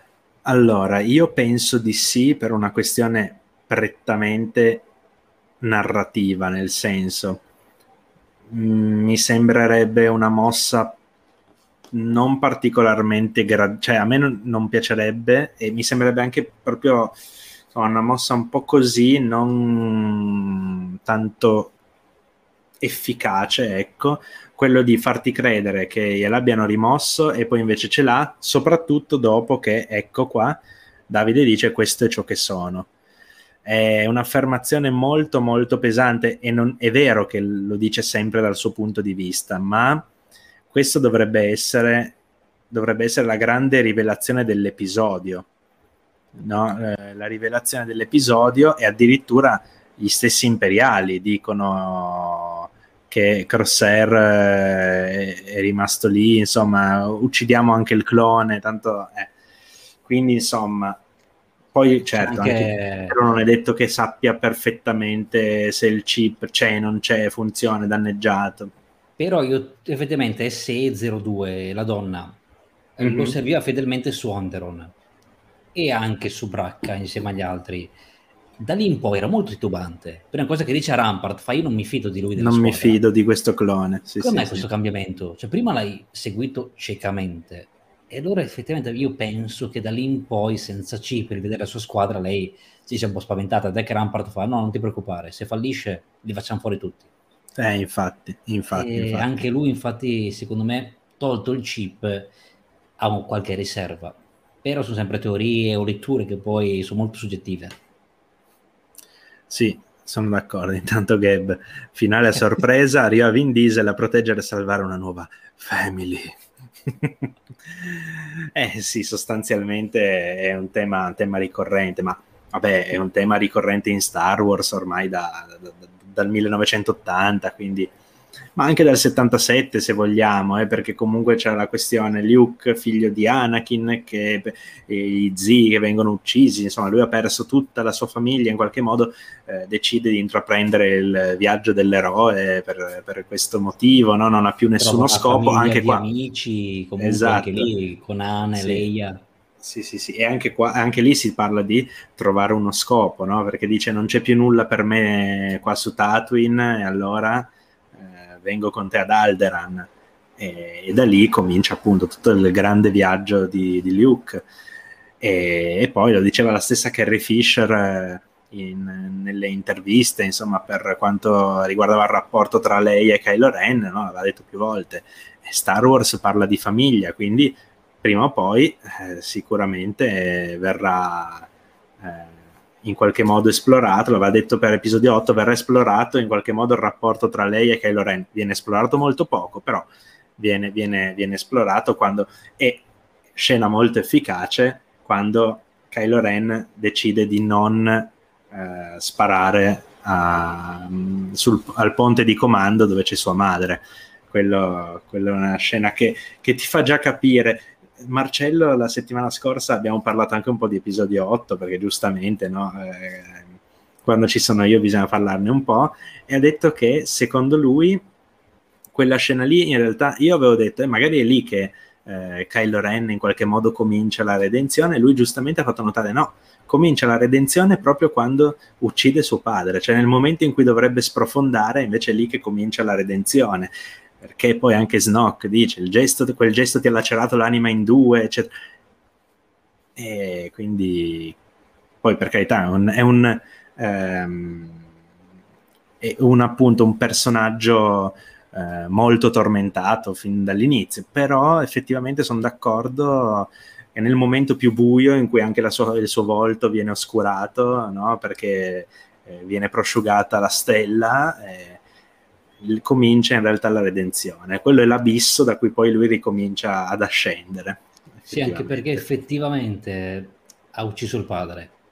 Quando poi deve sparare alla madre, e l'avrebbe fatto direttamente perché eh, ricordiamoci che sparare con un grilletto, con una pistola o qui con dei siluri da distanza, cioè è molto diverso. Stai sparando da uno scanner, riesci anche a straniarti da quella situazione. In più stai colpendo la nave, lo scafo, non sei certo di uccidere al 100%, nonostante va bene il legame con la forza, può avere una certezza più elevata del normale pilota, ma con il padre, trafiggere una persona, impatto emotivo, davanti a te è molto più scioccante. Quindi effettivamente concordo che avrebbe sparato, è più semplice sparare e uccidere la madre. Non lo fa perché sì, perché sa già quello che si passa, sa eh, già sì. la sofferenza e uccidere due genitori non è così facile. Nel giro di pochi giorni, eh, ricordiamoci, esatto. perché, eh, perché è proprio recentissimo Passano, passano, quattro giorni, se non sbaglio, perché nel fumetto Fasma, dal, dal, momento in cui esce dal compattatore al momento in cui ritorna alla Supremacy, ci mette circa quattro giorni. Quindi passano presumibilmente quattro... E poi episodio 8 si svolge in un giorno sostanzialmente, che sono tre Swatch perché il tempo scorre diversamente, insomma, bla bla bla. Però si passano sostanzialmente 24 ore, perché nel momento in cui eh, Rose e Finn partono per Canto Byte... al momento in cui arrivano poi di nuovo eh, alla, alla, scena del crimine, insomma della battaglia, eh, passano 18 ore, quindi totale passerà 24 ore in tutto il film. Insomma, quattro giorni dopo aver ucciso tuo padre, sparare anche a tua madre, forse è effettivamente un attimino problematico di nuovo. Bene, ehm, allora, sì, parlavamo prima appunto del risentimento di Crosshair verso Hunter per averlo abbandonato. Tra l'altro, devo dire, dicevo prima, dicevamo, non è probabilmente un atteggiamento che noi riusciamo a comprendere proprio perché Crosshair viene caratterizzato come un personaggio negativo, anche quando è dalla parte dei buoni, in The Clone Wars 7 comunque è sempre quello mh, mm, più acido dei quattro anche nei confronti di Rex, c'è l- la schermaglia in cui poi interviene Wrecker e poi Hunter deve sedare la rissa sostanzialmente in cui Wrecker avrebbe eh, fatto, fatto, a pezzi gli altri cloni, i reg, come dicono loro, però di fatto era, era Crosshair l'attaccabrighe che aveva sempre un commento eh, maligno no, da fare. E nonostante questo, devo dire che tutto sommato Crosshair forse fa capire ad Hunter quella che è stata un po' la sua incoerenza. Nel senso, Hunter ha sempre detto prima o poi torneremo a prenderlo, ok? Facciamo il bene della squadra, nessuno resta indietro e sì, partite pure con le citazioni da Lille Stitch, fate pure.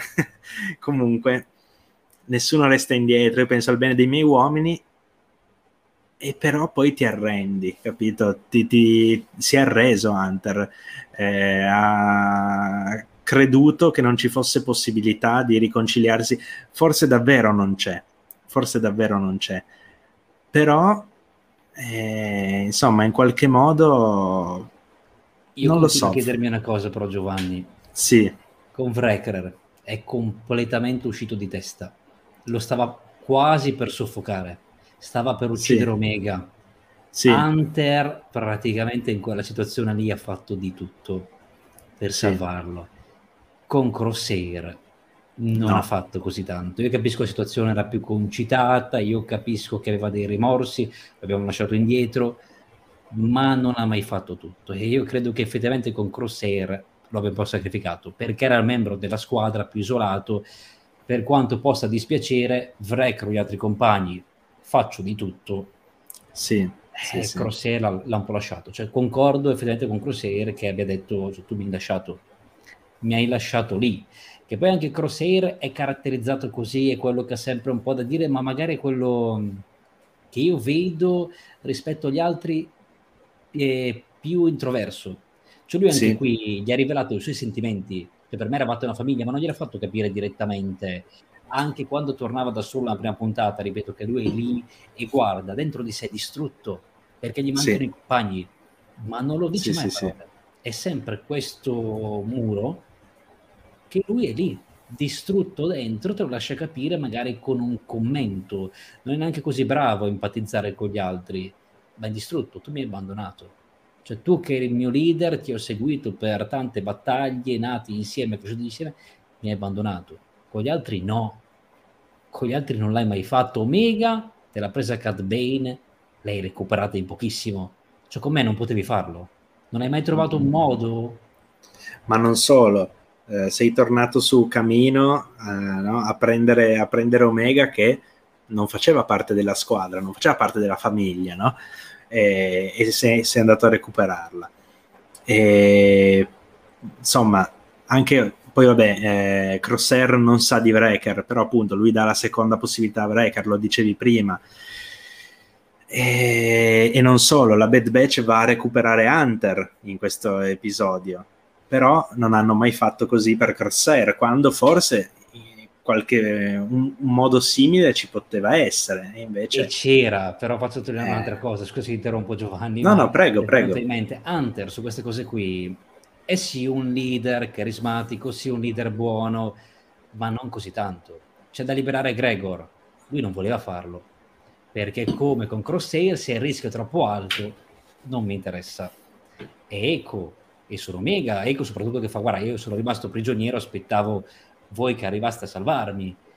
Hunter, se no, no, no, è troppo rischioso. Aveva ragione? Sì, aveva ragione. Certo. Non lo certo. conosceva? Sì, non lo conosceva, ma a maggior ragione, Crosshair lo conosci, è rischioso. Era rischioso anche andare a salvare Omega, ti avevano appena sparato. E secondo me Hunter valuta i rischi, valuta molte cose, quindi sì, è un leader giusto, ma si deve sacrificare un membro, questo membro Crosshair l'ho sacrificato. Eh. È quello che ha fatto.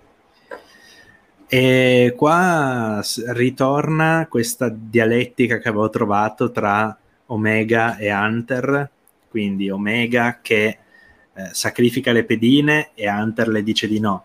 Poi però Hunter vuole lasciare Gregor nelle mani dell'impero e lì è Omega che si impunta perché non si, sa- non, non si sacrificano le pedine, non l'ha imparato. Omega la grande qualità che a me la fa apprezzare tantissimo è che impara sempre tut- da, da, tutti gli errori, trae sempre l'insegnamento e non sbaglia più in, quella, in quel determinato...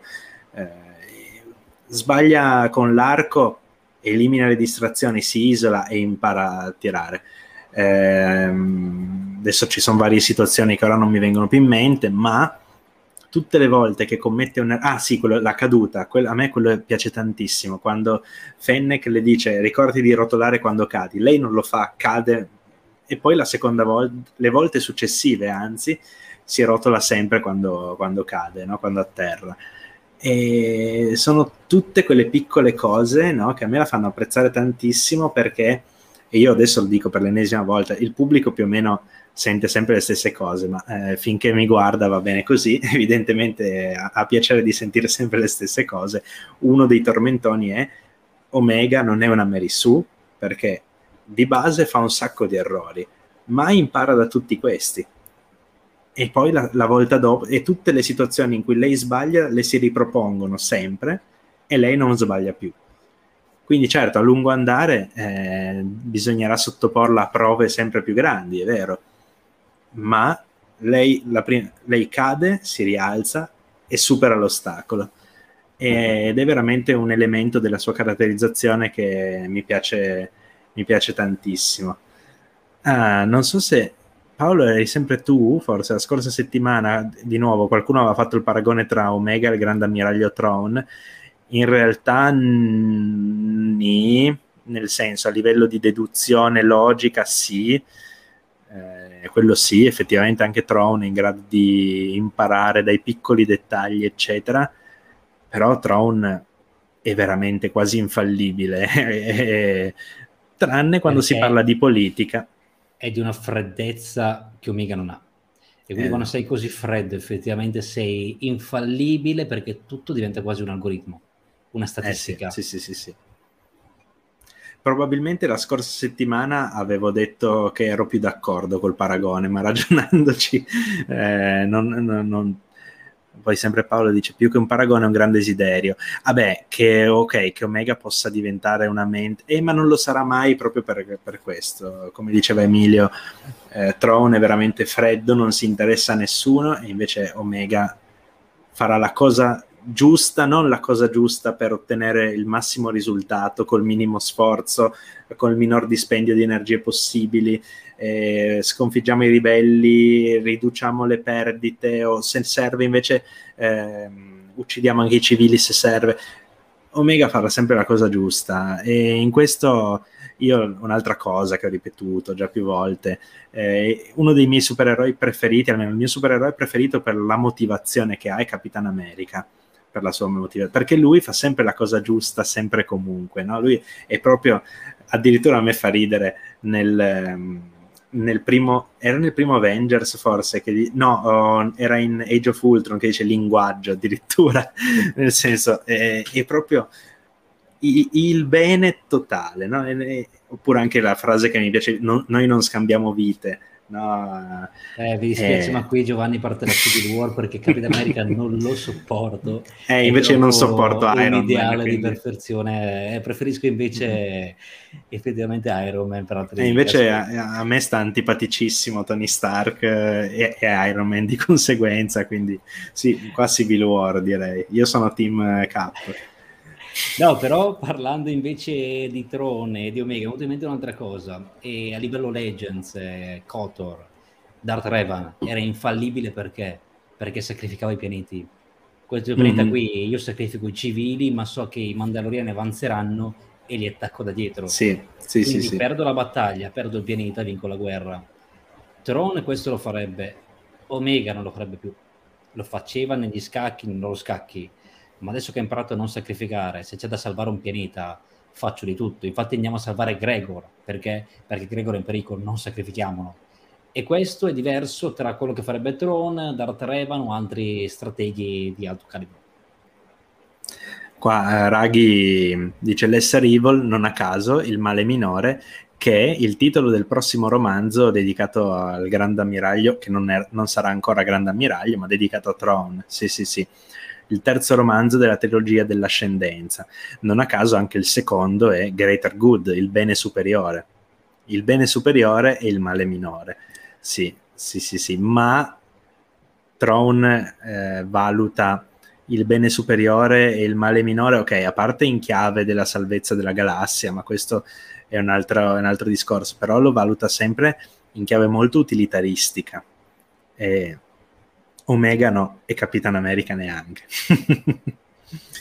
Uh, Edoardo dice Zan ha modellato Tron un po' su Sherlock Holmes. Sì esatto. Freddo ma si allena nel pugilato. Sì sì sì vero vero vero. E Sherlock col fioretto ogni tanto qualche sì. versione e ha, ha, modellato Tron anche e in generale la società CIS, ma anche questo penso di averlo già detto più volte, però io mi ripeto, eh, lo ha modellato eh, su Giulio Cesare anche, su Napoleone tra l'altro, sui condottieri in generale, ma la società CIS sulla società, sull'antica società romana.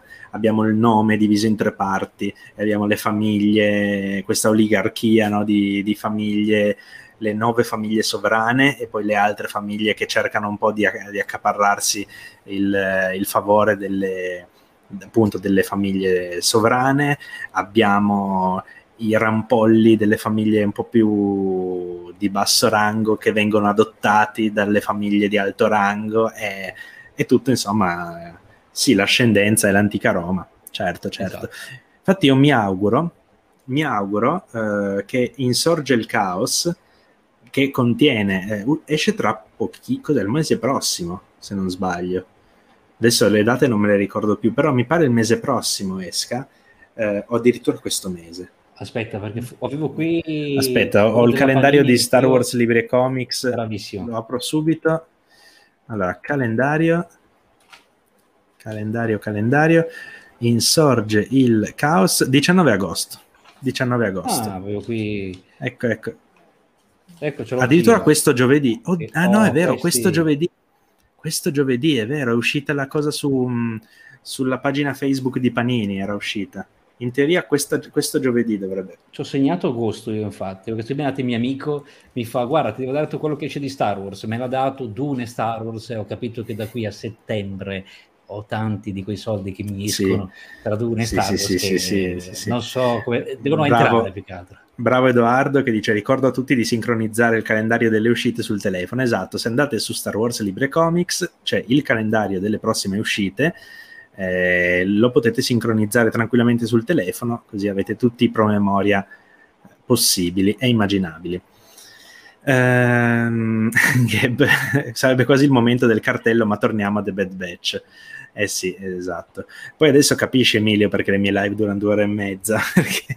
Ma sono belle, almeno si chiacchiera, si spazia, se sì, poi sì, piace, sì, sì. seguiamo anche la corrente, quello che loro suggeriscono. Sì, sì, eh, infatti. Eh, beh, torniamo a The Bad Batch, ma rimaniamo su Tron. Vedremo Tron nella seconda serie? Eh, no, perché è troppo presto a livello cronologico. Allora, quando, quando è che Tron arriva nell'impero? Non si sa di preciso. Cioè, se uno guarda la cronologia che c'è all'inizio di ciascun romanzo, eccetera, verrebbe da dire tra il 13 e l'11 BBY. Ma quella cronologia non è messa in esatto ordine cronologico, è messa nell'ordine di lettura più logico. Ad esempio, i libri della trilogia di eh, Aftermath e di Alphabet Squadron non sono messi, dovrebbero essere il primo di Alphabet Squadron, poi Aftermath, poi Shadowfall, poi Aftermath, Debit, eccetera. Sono messi trilogia di Alphabet Squadron, trilogia di Aftermath. Di conseguenza, quella cronologia lì che Wikipedia segue, secondo me erroneamente, non dovrebbe essere presa troppo in considerazione. Si possono fare dei calcoli. Dunque, sappiamo che all'inizio compare un Venator, e ehm, nei, proprio nel primo capitolo, perché se non sbaglio eh, la nave del comandante del capitano Park, adesso non ricordo il grado, comunque è un Venator. I Venator l'ultima volta li vediamo nel 14 BBY, quindi considerando anche che qualche capitolo più avanti Tron e Grand Moff, io pensavo potesse essere il 14 BBY. Tuttavia, facendo un po' di conti, è probabile che sia addirittura il 15 se non il 16 però di preciso non si sa. Comunque 14, 15, 16 BBY, un paio d'anni dopo la fine della prima stagione, quindi per la seconda mi pare ancora troppo presto. Ma però come nella... Eh, nella stagione? Eh, di... Dipende, dipende da cosa va a fare la Bad Batch, perché se continua in solitaria no. Se invece si unisce ai ribelli o fa qualcosa del genere, sì. Ma non pensi che... Cioè, a me piace troppo mi piace molto il personaggio, però un po' troppo Rebels. Poi, mm-hmm. e il contrasto con Rebels, vedere un Tron ancora inesperto, lo accetto molto nei romanzi, che mi piace approfondire la sua figura, e non so se nella serie animata mi piacerebbe, perché vedere un Tron che fallisce un po' di più o che poi c'è da, dire, posto... c'è da dire comunque che ora che ci penso, no, la storia del primo romanzo però non lascia tanto spazio. Eh. È quello la storia del primo romanzo perché è vero che ci sono dei salti temporali, ce n'è anche uno che dura 2, 3, 4 anni, non è ben chiaro, comunque dura alcuni anni, però a parte che è molto più avanti. Però nei primi tempi Tron passa tre mesi all'Accademia Imperiale, poi i, i, i, primi tempi sono ben scanditi, passa tre mesi lì, poi passa sei mesi come tenente su, su una nave, adesso non ricordo quale, eh, con il comandante Rossi o con il comandante Virgilio, non lo so, hanno i nomi italiani, lì nel... c'è Filia Rossi e c'è Rick Virgilio.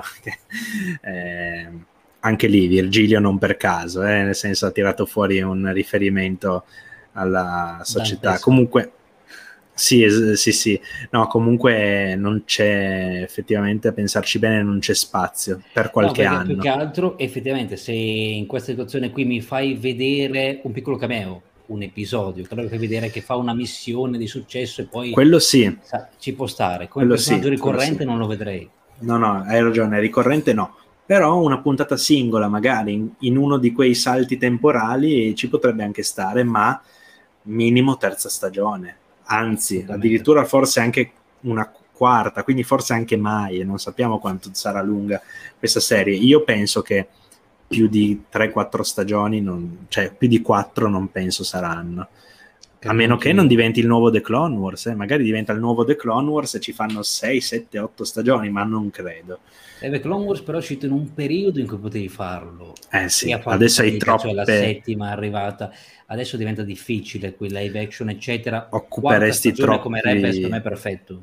4, finisci. Cioè, io, io adesso vado un attimo a prendere i miei appunti riguardo a quelli che sono, quelle che sono le serie presumibilmente in uscita nel 2022 ma se ci pensiamo comunque The Bad Batch occupa 4 mesi su 12 perché se 16 puntate 4 al mese più o meno fanno 4 mesi. 4 mesi sono tanti eh, occupati da una singola serie soprattutto da una serie animata che quindi ha un richiamo minore è ovvio che a un certo punto, per carità, una serie animata all'anno ci sarà sempre, probabilmente, perché l'hanno sempre fatto ormai da, da, da, da Rebels in poi, anzi da The Clone Wars in poi, perché forse era uscita addirittura nel 2013 la sesta, forse, e poi nel 2014 Rebels, quindi più o meno sono ormai 13 anni sostanzialmente che abbiamo una serie animata tutti gli anni. Però occupa comunque 4 mesi, a livello di slot è tanto. Eh, che io ho fatto un attimo il calcolo, The Book of Boba Fett dicembre-gennaio, presumevo. Eh, Andor 12 episodi, quindi 3 mesi, febbraio, marzo, aprile, maggio, giugno, luglio, agosto, The Bad Batch, se, se si trova nello stesso periodo di, di, di quest'anno, settembre, ottobre, Obi-Wan Kenobi, novembre, dicembre, The Mandalorian 3, finito l'anno. E contando che ci saranno seconde stagioni, altre serie, terze stagioni, eccetera, eh, comincia a diventare un pochettino dura proseguire tanto a lungo con le stesse serie, secondo me. Eh, a meno che la Disney non voglia puntare su un'uscita contemporanea live action e serie. Anche. Anche. potrebbe fare, dato che anche con la Marvel adesso sta lanciando What If che esce mercoledì. Io ho idea che voglia sondare questo percorso a un certo punto serie animate usciranno settimanalmente insieme alle però What If comunque eh, anche facendo il calcolo se uscisse settimanalmente non andrebbe a interferire né con Miss Marvel di cui non sappiamo la data e potrebbe anche essere rimandata al 2022 né con eh, Hawkeye quindi... No, no, per ora credo che la struttura sia la stessa per mm. Star Wars mm. e Marvel. Mm-hmm. Magari nel 2022 che avranno più cose, credo che entrambe vogliano andare a vedere. Cioè è ancora tutto un sondare, perché abbiamo visto che sono partiti live action sì, Star sì, Wars sì, e live action Marvel, serie animate Star Wars e serie animate Marvel. E credo che la pubblicazione della Disney stia guardando come pubblicarle e poi inserirle anche, anche insieme. A dicembre, tra l'altro, ci sarà il primo caso di sovrapposizione. Avremo The Book of Boba Fett e Okai insieme e vedremo se non andranno a pestarsi i piedi. Forse neanche allora, se ci pensiamo, comunque sono episodi vagamente, cioè abbastanza brevi. Io non penso che saranno, saranno 45 minuti. In The Mandalorian abbiamo avuto una puntata, era la, proprio quella di Boba Fett, forse era addirittura 29 minuti è possibile, 30 minuti, comunque era una delle più brevi in assoluto. Quindi insomma 30, 40, magari que- quelle Marvel sono un po' più lunghe, quindi magari anche 50 minuti. Una sera volendo, se uno non ha tempo di guardarsene entrambe, una sera si guarda una, una sera si guarda l'altra, o in, in una pausa, in un momento libero, alla fin fine se una puntata dura mezz'ora, 35-40 minuti, ce la si può fare a guardarla volendo quindi chi lo sa, vedremo comunque a dicembre che effetto avrà. Vedremo, sì, perché vedremo. per loro conviene, massimizzi, cioè effettivamente se rubi due, due sere a un utente, quindi fai vedere una sera Marvel, una sera Star Wars, quella sera non ti guarda Netflix, Amazon Prime e altri eh servizi. Già. Eh già, quindi eh se già. funziona per loro è una vittoria. Sì, sì, eh, se rubano due giorni su sette gli altri è pesante. Eh? è pesante. Eh, poi sì, ha ragione anche Raghi, sono registrati, non sono in diretta, non si rubano share, pubblicità, eccetera. Al massimo sì, la popolarità social, che comunque su queste serie in streaming opera un ruolo non indifferente, secondo me. Però comunque vorrà dire che quando uno apre la bacheca di Facebook trova, a parte che Facebook lo usiamo noi che siamo vecchi, ma eh, comunque quando uno apre diciamo la bacheca di Facebook vede un articolo su The Book of Boba Fett, uno su Okai, uno su The Book of Boba Fett, uno su Okai e va avanti così, eh. Quindi, poi magari decideranno di nuovo di fare altri cambi con le date, non sappiamo, non sappiamo. Ma sì, tutto sommato non mi preoccupo più di tanto, ecco. Eh, dunque, arriviamo, direi, a due punti dolenti, proprio, diciamo, tecnici, no? Uno è un errore proprio dell'originale uh-huh. e che mi sta un po' stufando onestamente e l'altro è um, invece un errore del, dell'adattamento italiano e vabbè segnaliamolo perché fa sempre bene. Allora in originale adesso basta per favore con le mostrine sbagliate. Basta. No perché veramente basta. Allora Rampart è stato promosso da vice ammiraglio ad ammiraglio ma ancora la mostrina da vice. E intanto continua a essere chiamato ammiraglio. Mentre nei titoli di coda è chiamato vice ammiraglio e nel poster uscito eh, in questi giorni, non so se oggi, ieri, comunque di nuovo vice ammiraglio nel poster. Ora basta per favore, perché sì, ci abbiamo riso, ci abbiamo scherzato. Questa storia dei, dei ranghi che non tornano mai dopo un po' stufa, perché una volta ri- ridi, l'altra volta pure, poi basta, non ci va molto. Addirittura l'action figure ha i ranghi d'ammiraglio invece. Infatti hai fatto una confusione assurda, te l'ho detto durante la mia diretta l'altra volta. È vero, sì, sì. Ero sì, convinto sì. che lui fosse diventato ammiraglio. Cioè, dopo mi è venuto il dubbio, sì. detto, ma non è che l'ha promosso a vice ammiraglio e io avevo sentito male. È, è, confuso, è confuso questa cosa, non si capisce bene. E questa è la prima. La seconda è che anche Tarkin ha la mostrina sbagliata. Perché? O meglio, o meglio, potrebbe anche avercela giusta, ma prima era ammiraglio Tarkin nel primo episodio. Poi diventa Moff Tarkin, ma le mostrine da Gran Moff, che sono tra l'altro diverse da quelle di episodio 3. Adesso ha di nuovo le mostrine del primo episodio, quindi in teoria da ammiraglio che poi se non sbaglio quelle di quelle di mh, mm, da Moff sono uguali, ma forse con i colori invertiti, adesso non me le non ricordo. Io de- ho sempre bisogno di un riferimento visivo perché tenerle tutte a mente è un po' che... però basta, cioè anche questo riusciamo per favore a tenere le mostrine di Tarkin identiche da- o, o meglio se le vogliamo cambiare come è giusto perché da ammiraglio passava a Moff cambiamole giuste per favore manteniamole giuste. Cioè, io capisco, magari il modello, hanno preso il modello del primo episodio anziché quello... De... Però basta colorare dei quadratini, eh? cioè nel senso... Insomma... Mm... Sì, sì, Granamò fa pure il giallo, ma ce l'aveva nell'episodio 3, in questo ha di nuovo solo più rosso e blu. Sono cambiate di nuovo però è il Moff che dovrebbe averlo rosso e blu, poi in Rebels ha Linda Price e Moff, ma quella da Grand Moff, insomma, facciamo così.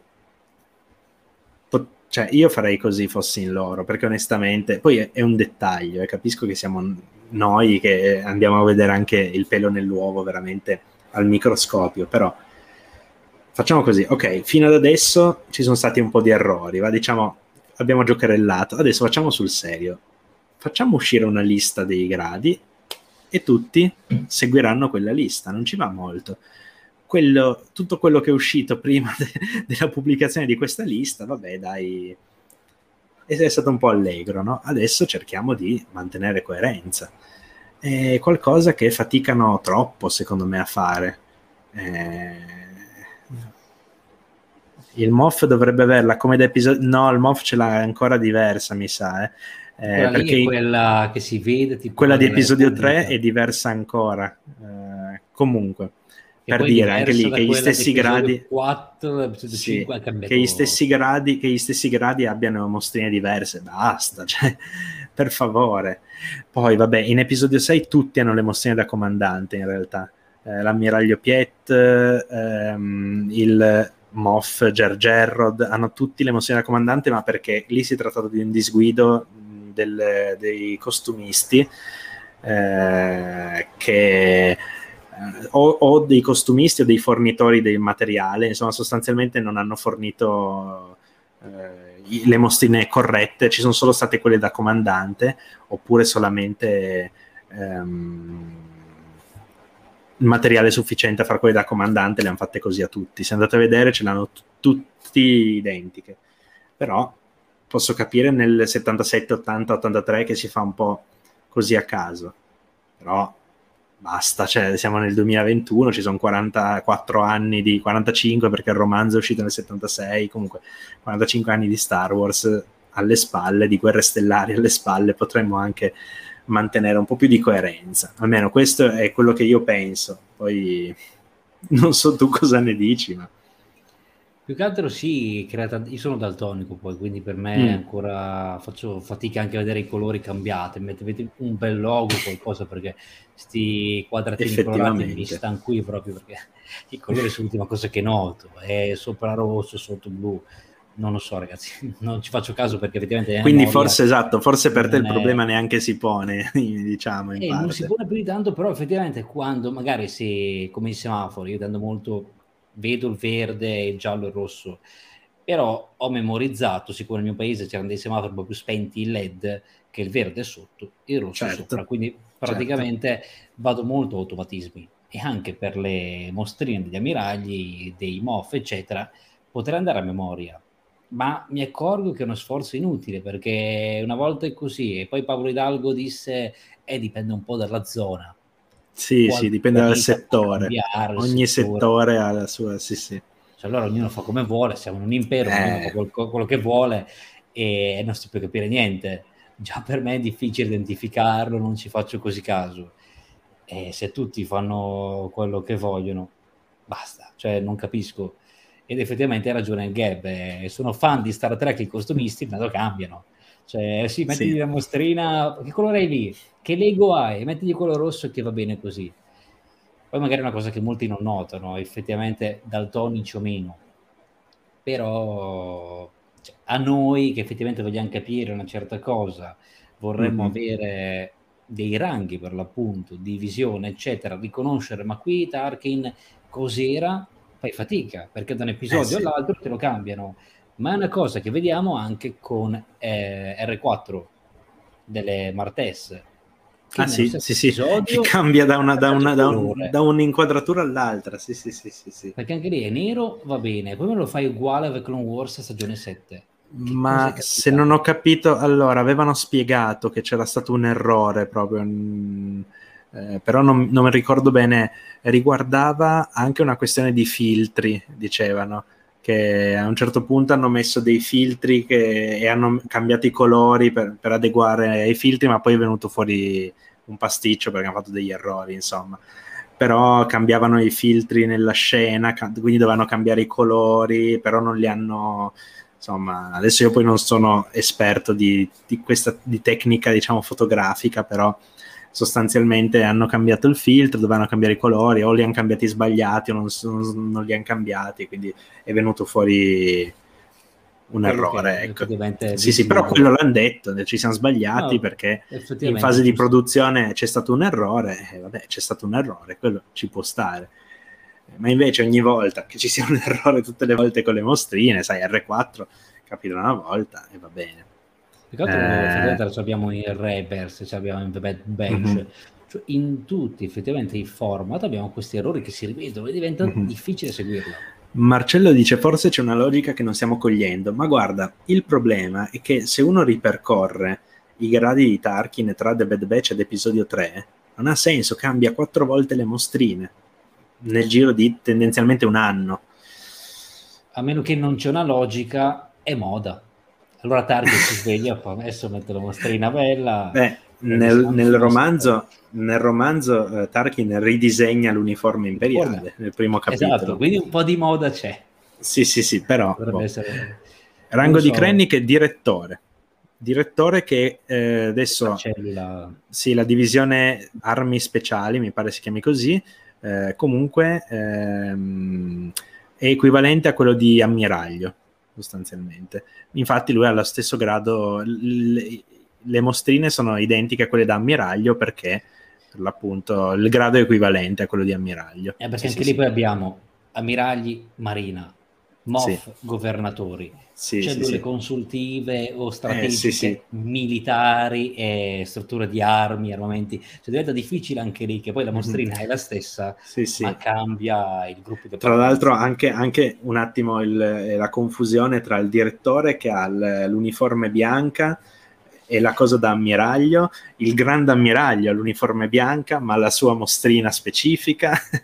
eh, eh, sì, sì. È un casino, effettivamente. E giustamente dice, dice Davide, le mostrine dovrebbero garantire una facile identificazione, in teoria, è vero anche questo è vero anche questo, in teoria. Poi in pratica nella galassia, eh, aspetta che controlliamo un attimo in che settore siamo, ok, guida, questo, ok, quindi a questo ufficiale mi dovrò ri- rivolgere con questo, con questo, termine se siamo in questo settore. Se andiamo in un altro settore, un, un ufficiale con la stessa identica mostrina, no, è un altro, è un altro grado. Eh. Eh, il Tarkin veste Prada, sì, sì, sì, sì, sì, senza dubbio, senza dubbio. Eh, passiamo al, invece alla seconda, al secondo problema, che è quello, secondo me, questa puntata, l'adattamento italiano, ha commesso un po' di errori e, come dicevo prima, non è una lamentela, ma è una critica, diciamo, costruttiva. No? Ci sono quattro errori. Allora, il primo è, o meglio, il primo più che un errore è proprio una dicitura, una locuzione che un po' mi ha lasciato così, cioè eh, il sistema del tubo, no? Dice tube system, eh, il sistema del tubo. Ora, tube system in inglese indica il sistema eh, del tubo pneumatico, quello per la posta pneumatica, no? Quindi potevano benissimo dire o il tubo pneumatico o il sistema pneumatico, secondo me. Il sistema del tubo suona un po' male, direi. E vabbè, però poi, vabbè, l'altro è una svista, sicuramente è venuto o il doppiatore ha letto male o, o, o hanno scritto sbagliato il copione, ci può stare. CT 1904 per Eco anziché 1409. Ma vabbè. Le due citazioni invece che non si dovevano sbagliare, purtroppo, proprio, sono proprio a long time ago, che anziché tanto tempo fa è molto tempo fa, e l'altra è You may fire when ready, potete sparare appena pronti, che ahimè diventa apra il fuoco quando vuole. Questa e quello apra il fuoco quando vuole, non, che non è, neanche, cioè non è neanche una traduzione, perché when ready non è quando, quando vuoi, quando sei pronto, e quindi appena pronti. E eh, vabbè, eh, vabbè capisco, poi ci saranno state sicuramente dei ragionamenti, delle scelte alla base. Secondo me gli arriva tardi il può darsi, può darsi. il nuovo super in corsa, perché la Bad Batch, se il compositore ci ricordiamo che doveva praticamente arrivare al primo episodio e stava facendo il quattordicesimo, io ho paura che glieli mandino super veloci, doppiate. Sì, effettivamente è possibile. di corsa e si perdono, sbaglia il numero, scritto il contrario, vai che deve andare in sala doppiaggio che esce tra due settimane. Questa è la mia paura perché vedo che ormai vanno molto di corsa, lo stesso Civil War eh, della Marvel, praticamente qui in Italia il doppiaggio finì tre settimane prima che uscisse al cinema. Cioè, quindi veramente la sì, corsa sì, sì, che c'è. Non, non, è più facile, credo, il mondo del eh, no, no, no, ma certo. Ma infatti mi rendo, conto, mi rendo conto che degli errori possano... Eh, sono brutti, perché soprattutto sì, quelli però, lì manca ti fa, esatto, ti fa perdere proprio l'immersione nel, perché invece quanto ci avrebbe emozionato sentire potete sparare appena pronti quello Concordo, sì che ci avrebbe esatto. per, poi detto da Tarkin cioè caspita proprio lui no a questo proposito, oggi nella tua live hai, detto una, hai fatto un'osservazione su questa frase. Ti chiedo di ripeterla al nostro pubblico questa sera. Sì, perché riguardo... effettivamente c'è. Io guardo un po' la continuity, ragazzi, mi dà un po' fastidio la continuity come Eco che con le Martes diceva: Oh, non avrei mai pensato di vedere dei droidi B1 combattere con noi. Eco, la cittadella, l'intero piano, quando sei esploso, ti hanno catturato, e verteva su quello quindi non dovresti dire quella frase. ha perso la memoria durante, diciamo così, dai. Lo giustifichiamo. sì, Però sì, anche sì, qui c'è un'altra cosa che dicono, tutti i cloni se ne sono andati, vediamo due clone troopers quando se ne va S, S02. Sì. Poi però potevano essere magari sul Veneto, venuti a prelevarlo, me lo giustifico. Sì, sì, sì. Ma si però... vede in effetti che, sal- che devono salire sulla navetta o qualcosa del genere, quindi sì, erano del Venator appunto esatto. perché gli equipaggi dei Venator sono ancora composti da cloni esatto, ovviamente quindi... non c'è stato tempo di addestrare i TK ancora quello me, me, lo giustifico quello che sono andato un pochettino per il pelo dell'uovo è che nella raccolta di racconti da un certo punto di vista c'è questo racconto che adesso non ricordo il titolo Giovanni Verge of Greatness eh. a un passo dalla grandezza a un passo dalla grandezza. Dicono che Tarkin, questa famosa frase quando siete pronti per te sparare, la disse per la prima volta su Scarif, quindi Rogue One. Dopo l'ha detta quindi la seconda volta sulla Morte Nera. E qui me l'hai detto 19 anni prima di Rogue One, al che mi sono detto, ok, ce lo giustifichiamo anche qui, lo ha detto quando è Moff, cioè qui l'ho detto la prima volta che non era ancora Moff, e poi quando è detto Gran Moff... Attenzione, è Moff ma non è Gran Moff adesso. Ah, esatto, è Moff, esatto, è governatore ma eh. non è eh. ancora il Gran Moff. esatto, esatto. È un po' così, Giovanni l'ha spiegato in un altro modo, che è la prima volta che lo dice sulla morte nera, perché con mm-hmm. Scarif è sulla morte nera, cui invece non lo sappiamo, era un ologramma, probabilmente stava guardando i lavori in corso, perché Tarkin è un po' l'anziano che guarda i lavori, in episodio 3 lì con gli altri due anziani, Palpatine e Vader, che si guardano, ah che bello piantire. Darth Scorpion, cioè eh, Luca Gian Scorpion o Gianluca Scorpion a seconda dei social, l'adattamento italiano ha cambiato la frase per mantenere la continuità. Applausi perché la spiegazione... è vero, abbiamo, allora abbiamo accusato ingiustamente l'adattamento italiano. Tra l'altro, vogliamo infierire sul potete sparare appena pronti è vero che lo dice per, ah, vabbè, lo dice per la prima volta, diciamo al comando della morte nera, per la prima volta. Però eh, non è vero che la seconda volta lo dice per distruggere, eh, per distruggere Alderan, perché tra eh, Scarif e Alderan fanno un test, eh, perché sia su Jeddah sia su Scarif la morte nera ha utilizzato l'iniezione di un solo reattore, non, ha, non tutti i reattori, eh, che penso siano due, perché eh, l'iniezione di, di, un solo reattore cioè, mh, distrugge comunque per metà un pianeta, presumo siano due per distruggerlo completamente, e va bene. Comunque, in realtà... Fanno un test, il primo test per distruggere definitivamente un pianeta sul pianeta Rango Tan, che deriva proprio da orangotango, per quello dell'orangutan, dall'orango, perché? Perché eh, viene, viene, detto che è abitato da una specie di primati eh, non, non, del tutto, cioè semisenzienti, una roba del genere, no? E quindi è un simpatico riferimento, insomma, a, alle scimmie, appunto. E niente, ordina di, di farlo saltare come test, quindi altra, altra prova della malvagità di Tarkin. Ci sono, se non sbaglio, 168 cannonieri, mh, mm, che, che devono... Ah, ho detto Scarif, distrutto a metà, sì, è Jeddah ovviamente. Eh, comunque ci sono 168 eh, personali, no, addet- eh, per persone, membri del personale addetti all'arma, eh, devono fare tutto preciso al, al, secondo, al millisecondo. Alcuni di questi esitano, esitano perché hanno, hanno dei rimorsi, no?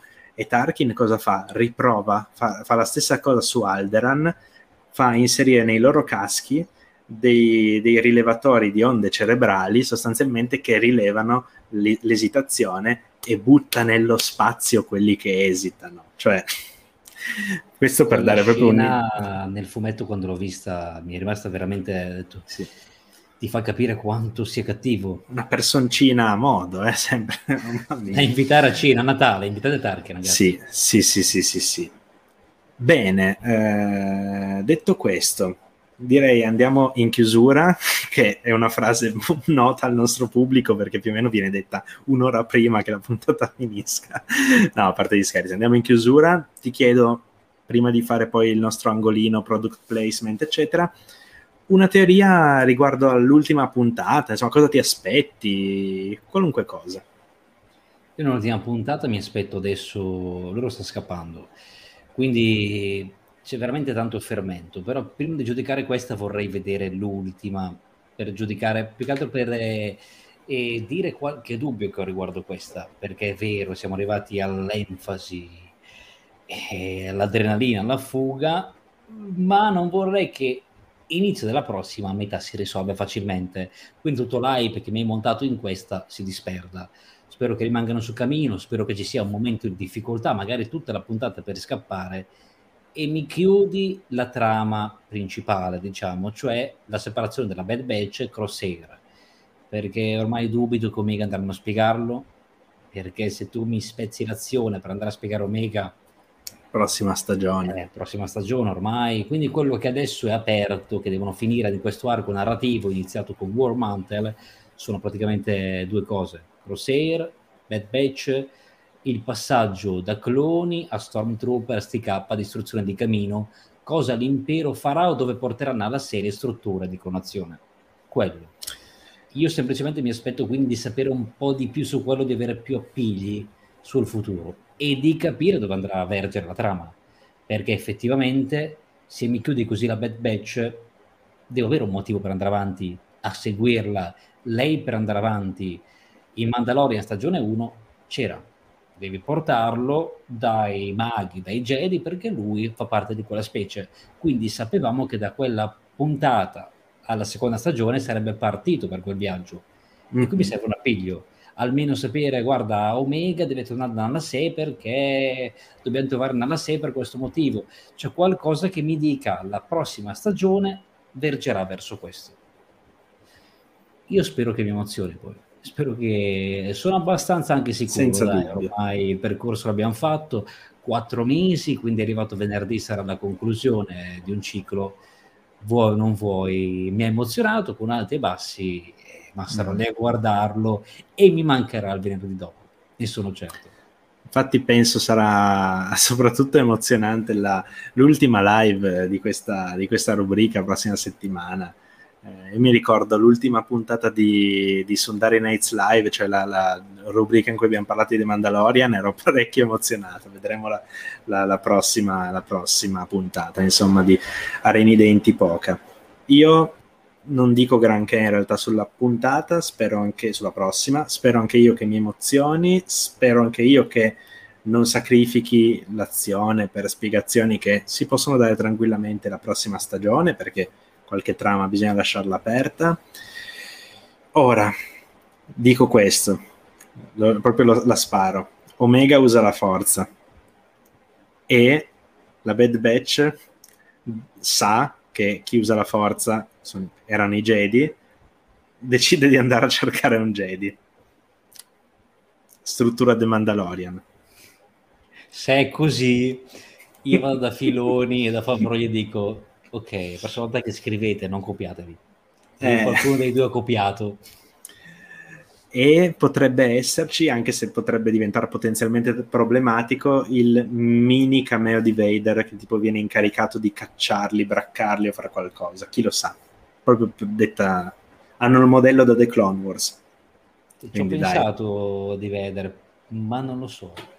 Per ora nella prima stagione non so ancora. È una carta che c'è in mano e giocarla sul finale così no, magari nella seconda stagione tieni da lì come Maul perché hanno ancora anche Maul che possono giocare. Su quelle sì, carte sì, lì, sì. quell'asso che puoi giocarti non so se valga la pena sul finale ma mi aspetto proprio qualche secondo. Nel frattempo ringraziamo il Gab naturalmente. Mi mancheranno più le vostre live che The Bad Batch. E a me piace The Bad Batch, vi ricordo.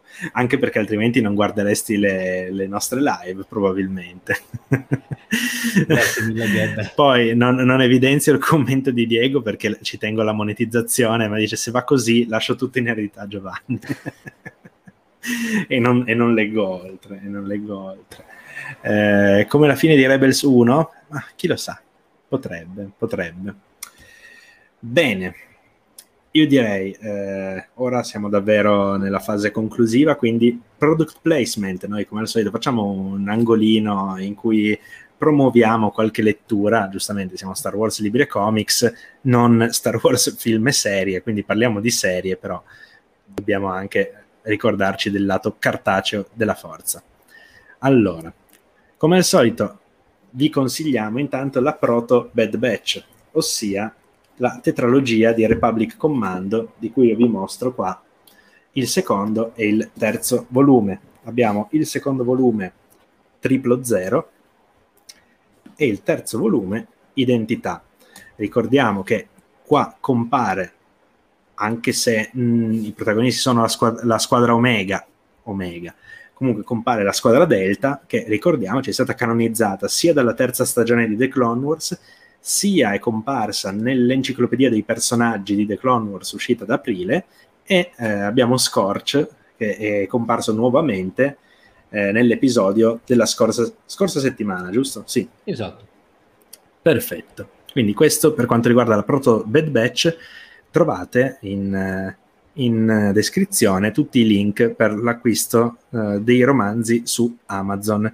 Potete trovarli, se non li trovate su Amazon, li potete trovare anche su multiplayer, il secondo e il terzo uh, sono a 5 euro, il primo e il quarto sono invece a 30 se non sbaglio però tutto sommato insieme si fa una media.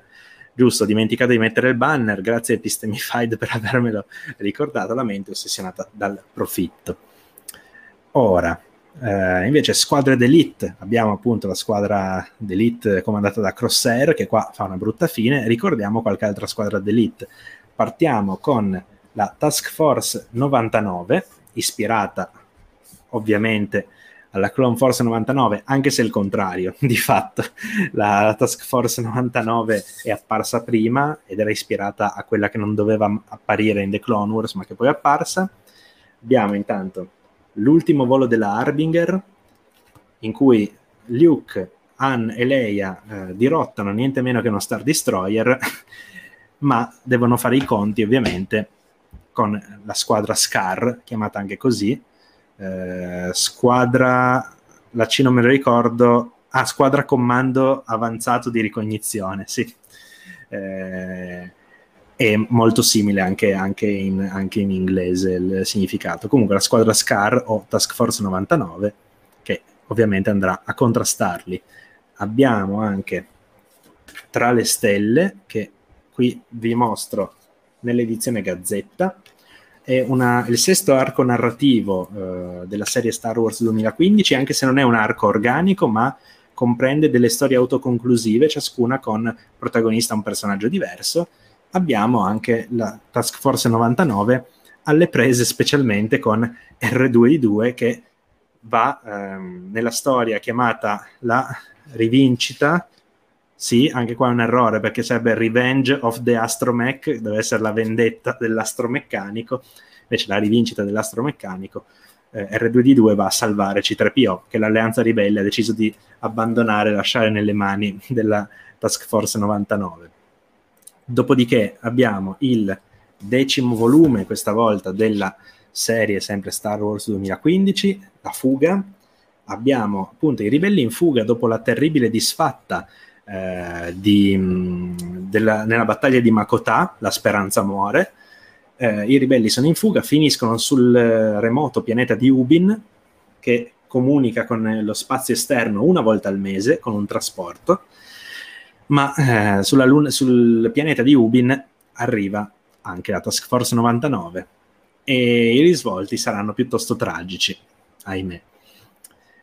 Abbiamo inoltre la storia segreta di Star Wars, composta anche questa da eh, storie tutte più o meno autoconclusive, sono tutti dei one shot raccolti insieme. In queste storie eh, abbiamo lo scontro tra il sergente Krill e Luke Skywalker, uno scontro a colpi di spada laser, perché il sergente Krill è stato per anni sotto copertura nell'arena di Garacchus the Hutt come maestro dei giochi. Quindi come specialista e addestratore dei vari gladiatori di questa arena. Poi, sempre per quanto riguarda le squadre d'elite, vi mostro in edizione mattonella il Mass Trade Paperback e in edizione copertina rigida. Battlefront 2 Inferno Squad, che funge da prequel al videogioco e racconta niente meno che la storia della squadra Inferno. Sa- sappiamo che i titoli, insomma, in Star Wars sono sempre, quasi sempre incentrati sui personaggi, e qui viene raccontata la storia della squadra Inferno. Nei due o tre mesi che intercorrono tra la distruzione, tra la battaglia di Yavin, di Yavin insomma, e insomma, due o tre mesi delle loro avventure post battaglia di Yavin, in cui c'è bisogno di colpire duramente i ribelli. Dopodiché, eh, ancora abbiamo materiale genetico in degradazione, non ve lo posso mostrare perché non ce l'ho, però Legacy of the Force Bloodlines, da non confondersi con Bloodline, che è quello canonico, che ha una S sola, questo Bloodlines, materiale genetico in degradazione e abbiamo niente meno che Boba Fett alle prese con la degradazione del proprio materiale genetico. E tra l'altro Boba Fett che diventerà niente meno che ehm, il mentre di eh, Jaina Solo, quindi la figlia di eh, Han e Leia, una dei tre figli di Han e Leia. Per finire, eh, le redini di un impero, abbiamo qua niente meno che Tarkin, il romanzo, ve l'ho già mostrato in precedenza, l'ho citato, romanzo ottimo, a mio parere uno dei migliori del canone e tra l'altro non è neanche è un po' al limite perché doveva uscire come romanzo Legends, è uscito poi come canonico con un po' di spunti narrativi, un po' di richiami a Legends che sono stati poi contraddetti, si sono andati a perdere, però è un ottimissimo romanzo, sono, alla fin fine sono dettagli quelli che vengono un po' contraddetti, un po' tralasciati, ma la struttura del romanzo in sé è eh, ottima, è veramente forse il mio romanzo preferito anche nel, nel canone, adesso come adesso. Eh, Lucino Quindi, è uno dei migliori scrittori. Eh sì, eh sì, sì, sì, sì. Grande scrittore, peccato che probabilmente per motivi anagrafici eh, ormai non scriva più. Eh, peccato, peccato. Ormai ha, penso che abbia sui 75 anni ormai Luceno, quindi... Avevamo guardato l'altra volta, non mi ricordo, sì. però sì, so che era più vecchio sì, sì, sì. Controllo subito, subito, subito, 74 anni, ecco.